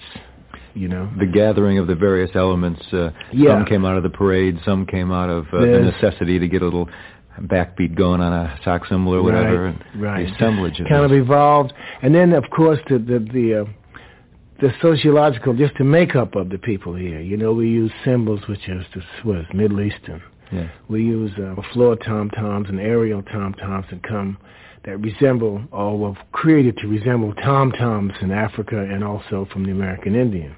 Mm-hmm. And of course, you have snares and bass drums that come out of the European experience and all this kind of stuff, you know. So, so when you put it all together, and then we and then we're dealing. So okay, now that wasn't enough. All right, because when you look at a, a symphony orchestra, you see maybe four or five people in the percussion ensemble who serve to, to play the lower parts of the instrument and all the other things, triangles and cymbals and Yeah. these things. You look at the African percussion ensembles; they have uh, the uh, daddy, mama, and and uh, quinto smaller drums, and you have four or five players and wonderful drum ensembles there as well. But here, the drummer is one man band, so to speak. Your mentioning of uh, the drummer using his feet brings to mind the influence of, of dancing on jazz Right. drumming. And I've heard from various sources that there's a uh, cross-pollination that went on at one particular time that led to some of the stylistic elements of bebop drumming from uh, jazz dancing. Well, you're absolutely right. Um, in fact, the earlier drummers like Papa Joe Jones, Buddy Rich, these guys are tap dancers. They are tap and good tap dancers. Philly Joe's a good tap dancer. I do a little rattle and roll. You you almost you had to you had to deal with it, and it was good for your feet and dealing with all the other things. But son, J.C. Heard, these people were dancers and then drummers, or dancers as well as drummers, and great dancers. They could they danced on theater on the circuit, you know, in the, in the uh, variety shows that we had. You know, like uh, we the the, the four stroke ruffs, you know, diddly that, diddly that, diddly that, all those kind of things. They are things that tap dancers use. Uh, pa- the the sound of the paradiddle, the double paradiddle, and the triple paradiddle, which sounds just as it sounds like uh, paradiddle, paradiddle, ba da ba da ba da ba da ba da ba da ba da. Well, that also the feet do that. That'll do the that'll do the that'll do the double paradiddle, that'll that'll do the that'll that'll do the that'll that'll do the triple paradiddle, that'll that'll that'll that'll do the that'll that'll that'll that'll do the that'll do the that'll do the hip. And cramps were were like uh, ruffs, you know, dilyum, dilyum, dilyum, dilyum, when they would say dilyat, dilyat, dilyat, dilyat. And of course, uh, when I was growing up during the 40s, there was a lot of theater, and this is all over the country, of course, and and and uh, they had variety shows. So you you not only played with the band, but you also played with dancers, and you uh, played with singers, and you had to play for the chorus girls and all this, all these things. So dancing, tap dancing, was a headliner, especially when Bill Bojangles Robinson was alive. Well, tap dancers would sometimes hit a show. If if if Bill Robinson was on a show with Duke Ellington, he'd get top billing. So the dancer, so dance was big. It was mm-hmm. like a pop singer, and uh, so dancers were always on the streets. You could go on the street corner, and you'd find dancers of all persuasions, just rattling and rattling and rattling. Groundhog, Baby Lawrence. The drummers and dancers would do duets. We'd play duets together, where they would do some unbelievable things, and and uh, we would try to imitate or catch them, or they would try to catch or imitate some of the things that we were doing. So it's a wonderful example of how the rhythm is kind of a universal feeling, and it's carried in different parts of the body. I mean, it might come up from the feet and be carried in the hands on the Absolutely, drums and yeah. go back to the feet. Yeah. But the rhythm is there. The rhythm exists. It always exists. So what we started doing was, all right, then you have the snare. If you had, say, a four-stroke ruff, which sounded like on the snare, like da-da-da-da, da-da-da-da, da-da-da, tap dancer would see Now we had all four limbs, so we had the bass drum and uh, snare drum and, uh, and and side drums called tom toms. So we say boobalom, boobalom. So now we, so we had all kinds of ways of doing it, and the dancers would kind of cock their rear at us. But most of these folks are just uh, wonderful. When you listen to say a solo by people like uh, Papa Joe Jones or Buddy Rich, for example, you hear a lot of dance steps because they are dancers, good dancers, that is. And we should point out that the, the tradition is very much alive today. A modern drummer, Steve Gadd, started Right. out as a tap dancer. Yeah, so there you go. It's There still alive. Still, still alive. Yeah. The discussion of the orchestral use of the drums leads me to a composition written and arranged by trumpet player Cecil Bridgewater. Interesting from a lot of points of view, but certainly the way the drums and the string quartet interact, I think, is uh, revolutionary in some ways. The song Bird Says from the album Max Roach Double Quartet. You don't often hear strings phrased with that kind of an attack. Well, the I, I, I for me, you know, it had always been um, a desire of mine to do something with drums and strings, the trap set and strings, that is. On Bird Says, what we would do, what we did was a tribute to Charlie Parker, of course, and to get the strings, which to my knowledge had not been done before, to get them to play those uh, intricate and unique phrases of Charlie Parker's. And the song is based, of course, on a Charlie Parker uh, harmonic theme, Confirmation itself. So uh, what Cecil did was to take quotes from Bird and deal with it with the string ensemble. Now, strings had never, excepting I guess the earlier string players, Stuff Smith and, and Eddie South, they approached jazz playing more like the horns of the day they did. But the string players mostly, it's always been kind of a legato instrument. It was either legato or staccato putting together. But jazz is unique in that nothing is ever that is never on it that much. Things are always legato and staccato, like that that do do do do that do do do do did a lot. You know, that's a funny feeling altogether. So it's not like saying ta ta ta ta ta ta ta, ta or da. It's it's it's a, all of this combined is using the same thing. You know, it's like blues is both major and minor.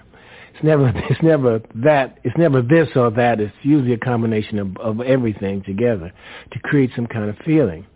It was a breakthrough to hear a string quartet phrased like that, and I knew it could, even though uh, the string players organized by my daughter Maxine, the violist, Mm-hmm. the, vi- the violist in the quartet. I knew that these kids who grew up, even though they studied at places like Ola, uh, Oberlin and Juilliard, and they were well versed with the classics, they could do it because every day in their lives they've heard the Charlie Parkers and the Louis Armstrongs, and they hear all the contemporary music as well. These young people do. So it was a matter of them singing the phrases. Yeah. We would have them sing a Charlie Parker lick and then figure out the way it should be fingered on the instrument, because there's nowhere in the, in the string literature where they have bop bop ba do ba do ba da do do do do do do do do You don't have that in string literature, so they had to create a way of fingering it and bowing it, which they did. This wonderful example of the oral tradition in the music, the, the importance of the human voice, and the, the importance of rhythm informing the oral tradition. It's Right. not just vocalized tone, but it's vocalized tone that comes from a rhythmic attitude being translated all the way to the bastion of the classical Western tradition and get Right, these string right. players to play with some jazz feeling. Historically, I look back on your work, and you're very much a group person, somebody who gets a family relationship going with musicians and uses that relationship. It's not unlike the great duets that Elvin and, and John Coltrane were to play. Thank you. And I was struck by that's really possible after years of playing together, isn't it? Mhm. Yeah, it is. It is. I've heard that same well uh, that attitude when you when you talked about Elvin and John. I've heard that, and I've heard that with Charlie Parker and Dizzy, and I've heard it also with uh, Sidney Bechet and Louis, Louis Armstrong and Sidney Bechet, and and uh, Baby Dodds and that group.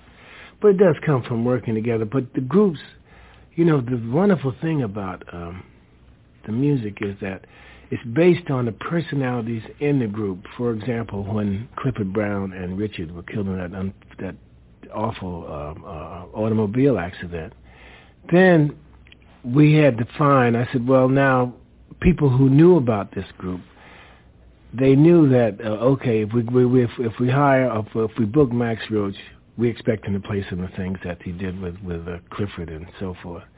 Well, it was impossible to do because there was only one Clifford.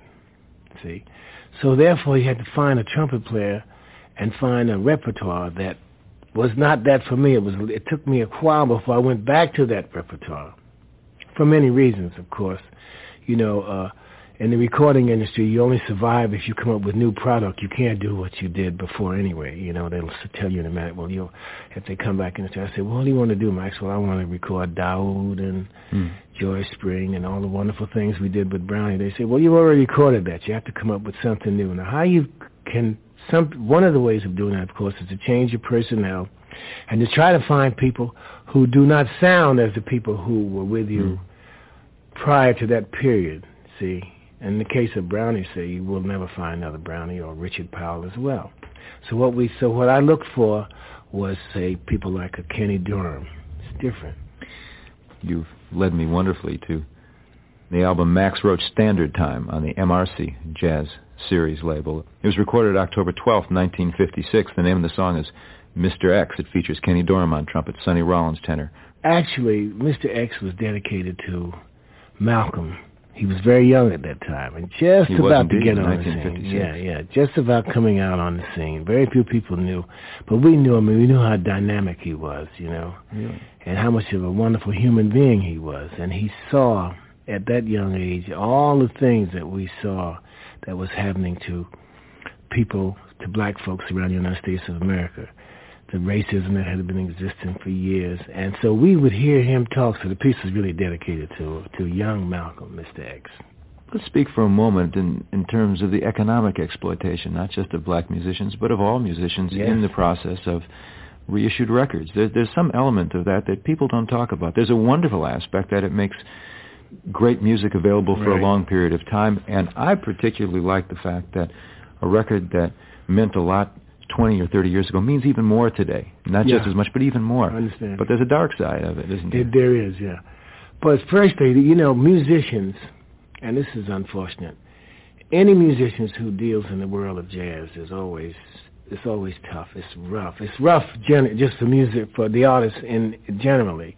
But when we deal with the mu- with music, say, jazz has to fight to get on the radio, on the airways. If it weren't for people like you, it would be would be dead city for us. But the pops, you know, it's it's you know it's like fast food. You know, get these young artists, put them on, make a hit record, get the next one, get the next one. You know, it's like that. Put the music. With jazz is something that, as you said, could 20 years from now you can reissue. Now that's good. Educationally, it gives it gives a, a, a new audience to what we were have been about and what things and, and what things are about. But the people who suffer are the side men on these dates.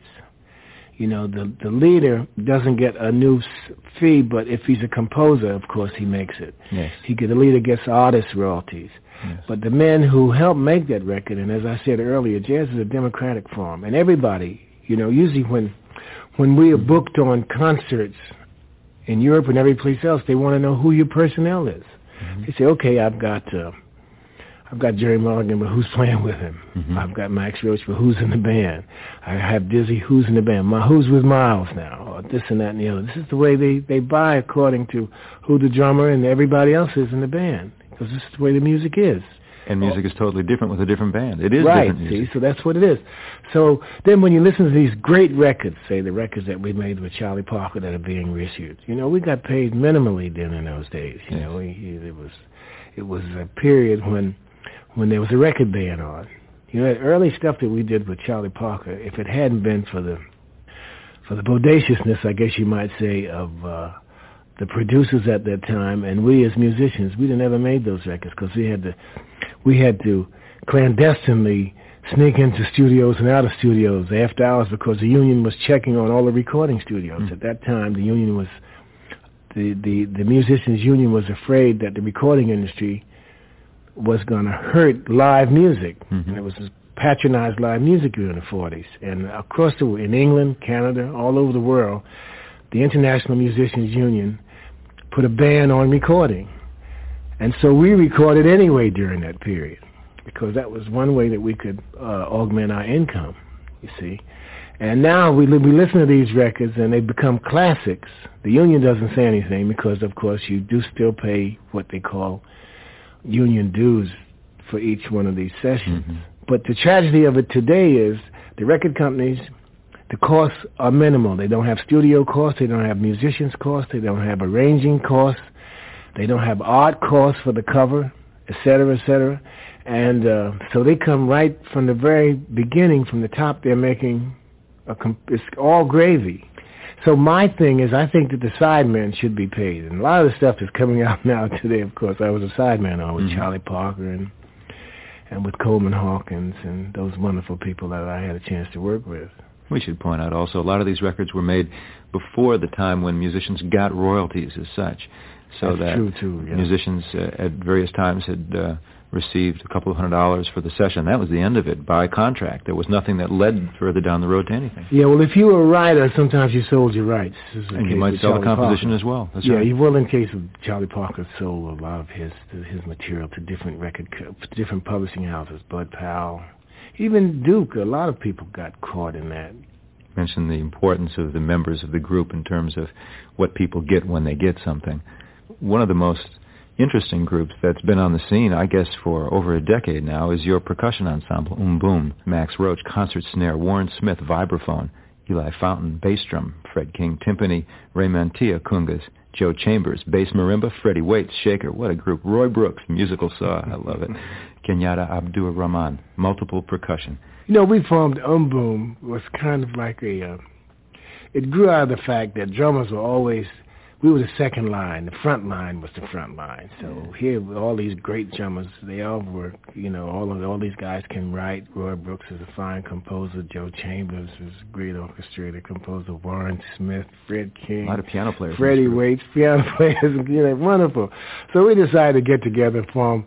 We said, you know, the percussion, percussion, the, the total percussion family from from bells down to uh, bass marimbas and timpani. They they they they have the entire musical spectrum there, melodically, harmonically, and everything. So we decided to just, and this is old hat, of course, when you deal with it, because there have been percussion ensembles from the beginning of time, I would imagine. But we decided to form one that would that we felt would best express the feeling we have in America, USA that is, and and design it in with with what we what we all are about, jazz, Bird and and Duke Ellington as an ensemble that had that had written aspects involved with it, a lot of improvisational aspects, and just input, democratic input from everybody. So I'll I'll bring in a theme like like uh, street dance, mm-hmm. and I'll say, okay, um, Brooks, you saw on this, and uh, Kenyatte,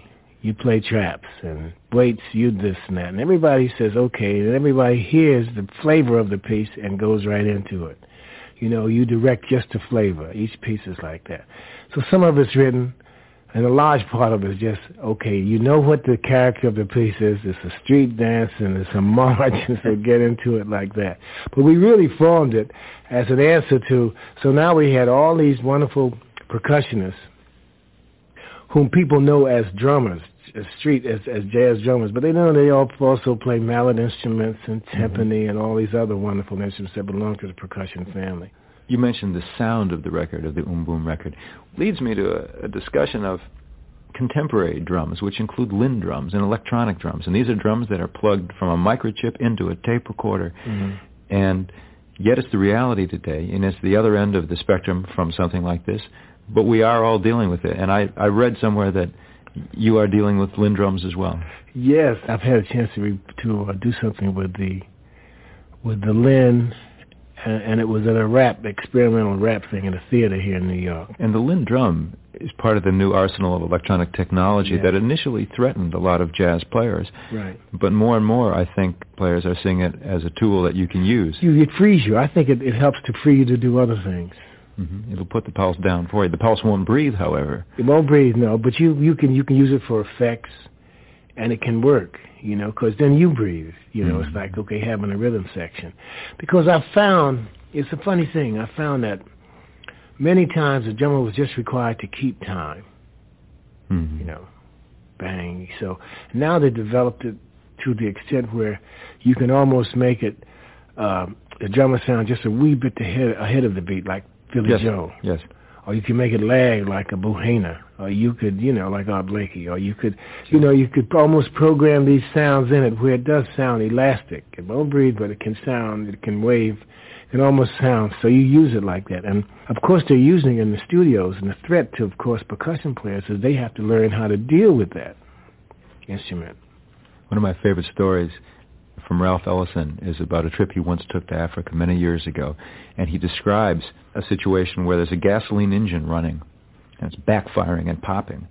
And uh, the the tribe in the village was dancing to the gasoline engine. I bet. Backfiring. I bet, yeah.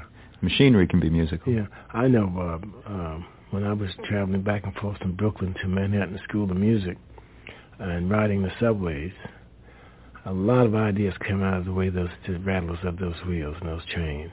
I mean, it's unbelievable the rhythms that that train, the subway creates. When you when you're interested in percussion, you know. I'd sit down and close my eyes and just swoon, so to speak. You know.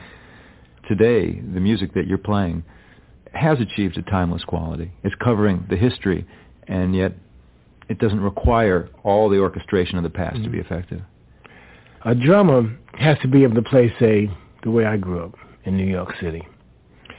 From bar mitzvahs to marching bands to, to traditional New Orleans Dixieland this is where you know you have to be prepared to deal any kind with any kind of situation. Play timpani in the, in, in the local symphony orchestra at uh, at the Brooklyn Museum. Um, just everything. So you're prepared. You know you're not just confined to do this or or played. I played with Louis Jordan, and that was a shuffle king at that time. And I mean, mm-hmm. you'd have to tell your left. And I played, come back the next night and played with Bird and Diz. So when you say the variety of things that happen, you know, if you if you come out of the rhythm section, you are exposed to all kinds of things. Whereas you may not be if you say, I'm a, a soloist and a specialist. You may not be privy to all the other little things that would uh, give you the kind of scope that say, oh, okay, so I'll have an M'Boom percussion ensemble. I'll try something with string quartet. It's kind of the good news for drummers out there, isn't it? yeah, it it's is. a wide it open is. world. It is. It is. It's really uncharted territory, so to speak. Welcome back. And that was an extensive interview with legendary percussionist uh, Max Roach. This is uh, Black Music Month. We'll continue in our next episode uh, with this uh, programming for the rest of the month of June. And that's going to conclude our program uh, for today. You've been listening to the Pan-African Journal, special worldwide radio broadcast uh, for Sunday, June 4th, 2023. And we've been broadcasting live from our studios in downtown Detroit. If you'd like to have access to this program, go to our website at the Pan-African Radio Network. That's at blogtalkradio.com forward slash Pan-African Journal. If you'd like to read the Pan-African Newswire, go to our website at panafricannews.blogspot.com. We'll close out with the music of Max Roach and Abbey Lincoln. We insist freedom now.